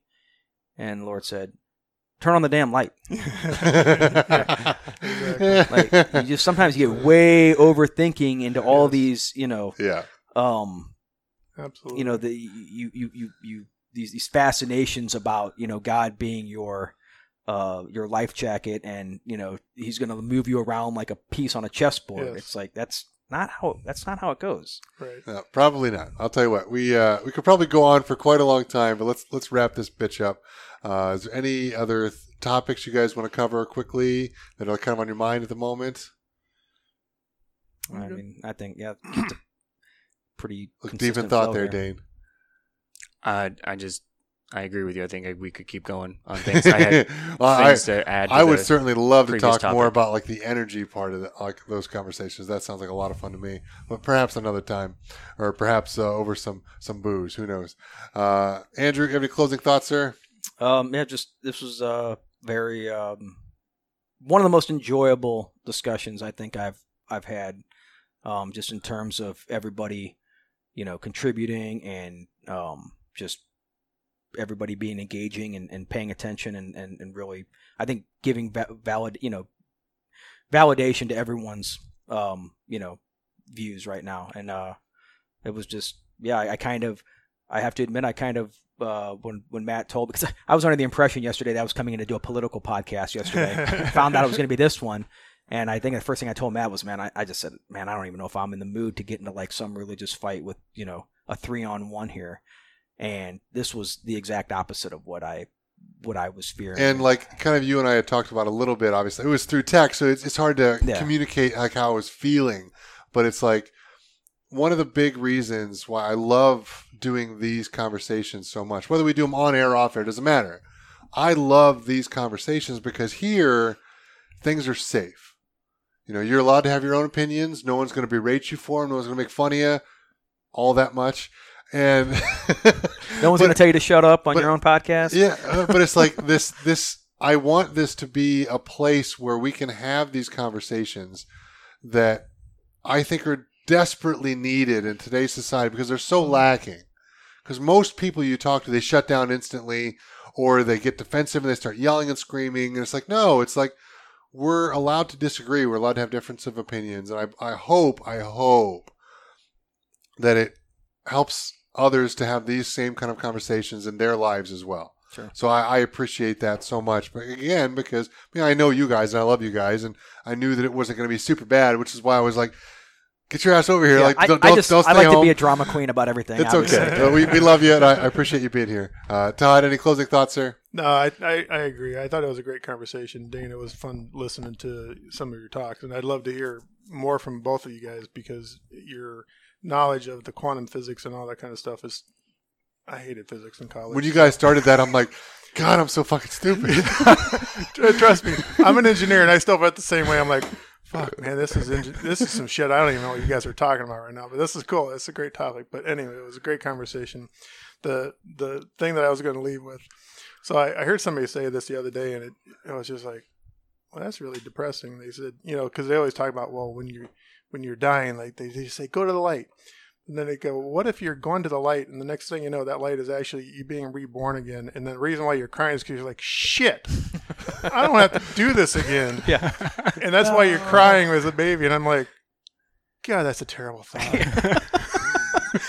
It's true because we don't re- we don't remember like the first few years of our life. So what if that whole first year was just literally sitting in a in like a crib, like just being like, "Are you kidding me?" yeah, like, seriously. I don't want to do this well, again hey, right now. what's what's the out? Like, I'd rather much do that than be in the empty or be in hell forever. So, Absolutely. so game on. Let's do this thing. yeah, right, right. maybe this is hell. Who knows? Maybe we're working through it right now. Absolutely. uh, Dane, any closing thoughts, sir? Uh, I had one that is based on kind of what you're saying. Um, so I know you said you wanted to wrap up, but I just I really want to get this out there. That's fine. So, uh, years ago, had a friend pass away, uh, killed overseas, and found out about it. And I remember, like that night, I go on Facebook. I don't know why Facebook. It just like it seemed like the only outlet at the time because it was like 11:30 at night when I found out, and I wrote out, "Like God, you better have a damn good reason for that one." To which, uh, my bio dad responds to it, and he's like, "If he did, would you be open enough to know what it was? And I remember I was so pissed. I was like, I'm grieving. Not that he knew that. But I was like, and that's your response? That's what you're to say in response to that? Because I had the same thought of, like, why this? Like, how is that part of a plan? How is that being in control? How does that in any way serve a purpose, move things forward? and then uh, in hind like looking back on it and realizing like that's exactly why he's asking no I, I don't i would not be open to it in that moment and like to to your point where like being able to not be lazy in that it does bring peace but i I think from the outside looking in, that peace isn't apathy. And I think that that is aggravating because I think that's what David had. And I didn't. And I saw him being able to be peaceful about something like that. Yeah. And like I was I was angry at him. Like I don't know, it was exaggerated because of the the circumstances like fueling that anger towards him. But I saw that as calm. I was like, you don't deserve to be calm. The situation does not warrant being at peace. And not understanding that mixed in with that is a lot of pain, a lot of hurt, a lot of concern, anxiety. It's just that from the outside looking in, when you didn't understand it, it looked like laziness. Sure. Like I don't want to have to deal with it. So Right. Yeah. I'll just I'll take comfort in knowing it's part of a plan. And the fact that I didn't feel comfort wasn't wasn't a reflection on him as laziness. It was me not having an understanding and being closed off to it. And it's just that was a thought that came up that I thought, you know, warranted being said Absolutely. based on the Sure. conversation. Um, but I would also like to say thank you because, like we started off, I don't get to have these conversations very often. The handful of times that I have, um, they've ended very badly, to you know, put it plainly. Um, I have lost friends over telling them what I think. I have uh, caused some serious fights that did not end relationships, but definitely changed them. Um, it is not often that I meet people who are willing to have them, let alone sit through the entire thing. Um, and even more rarely, have something that they are willing to contribute of their own with an open mind. So, to that extent, uh, thank you very much. Word. Well, let's be honest. That's why we're here. And that's why I told you, like, when we had that conversation last time, it's like, I know some peeps. Don't you worry. So, like, like, obviously, like, did we accomplish anything, anything today? No, absolutely not. But is it a fun and interesting thing to do to maybe ponder on later? Yeah, absolutely. I'll be interested to come back to this one and re listen to it because, again, like, a lot of this is like, like holy shit i'm stupid. This is way over my head. So this this is fun but it's it's still it's i i think it's it's so important again to have these kind of tough conversations with an open mind and a heart and not to just try to make someone believe what you believe or whatever. Let's just talk and let's see where things go. It's interesting. But i definitely would love to cover more of like the energy idea like in in the future. I think that would be a lot of fun. So maybe perhaps we'll have to do a round two. Who knows but we've been blabbering on for quite long enough here, so we will let you guys go. And uh, boyos, again, love you guys. Thank you so much again, and uh, we will see you guys next time.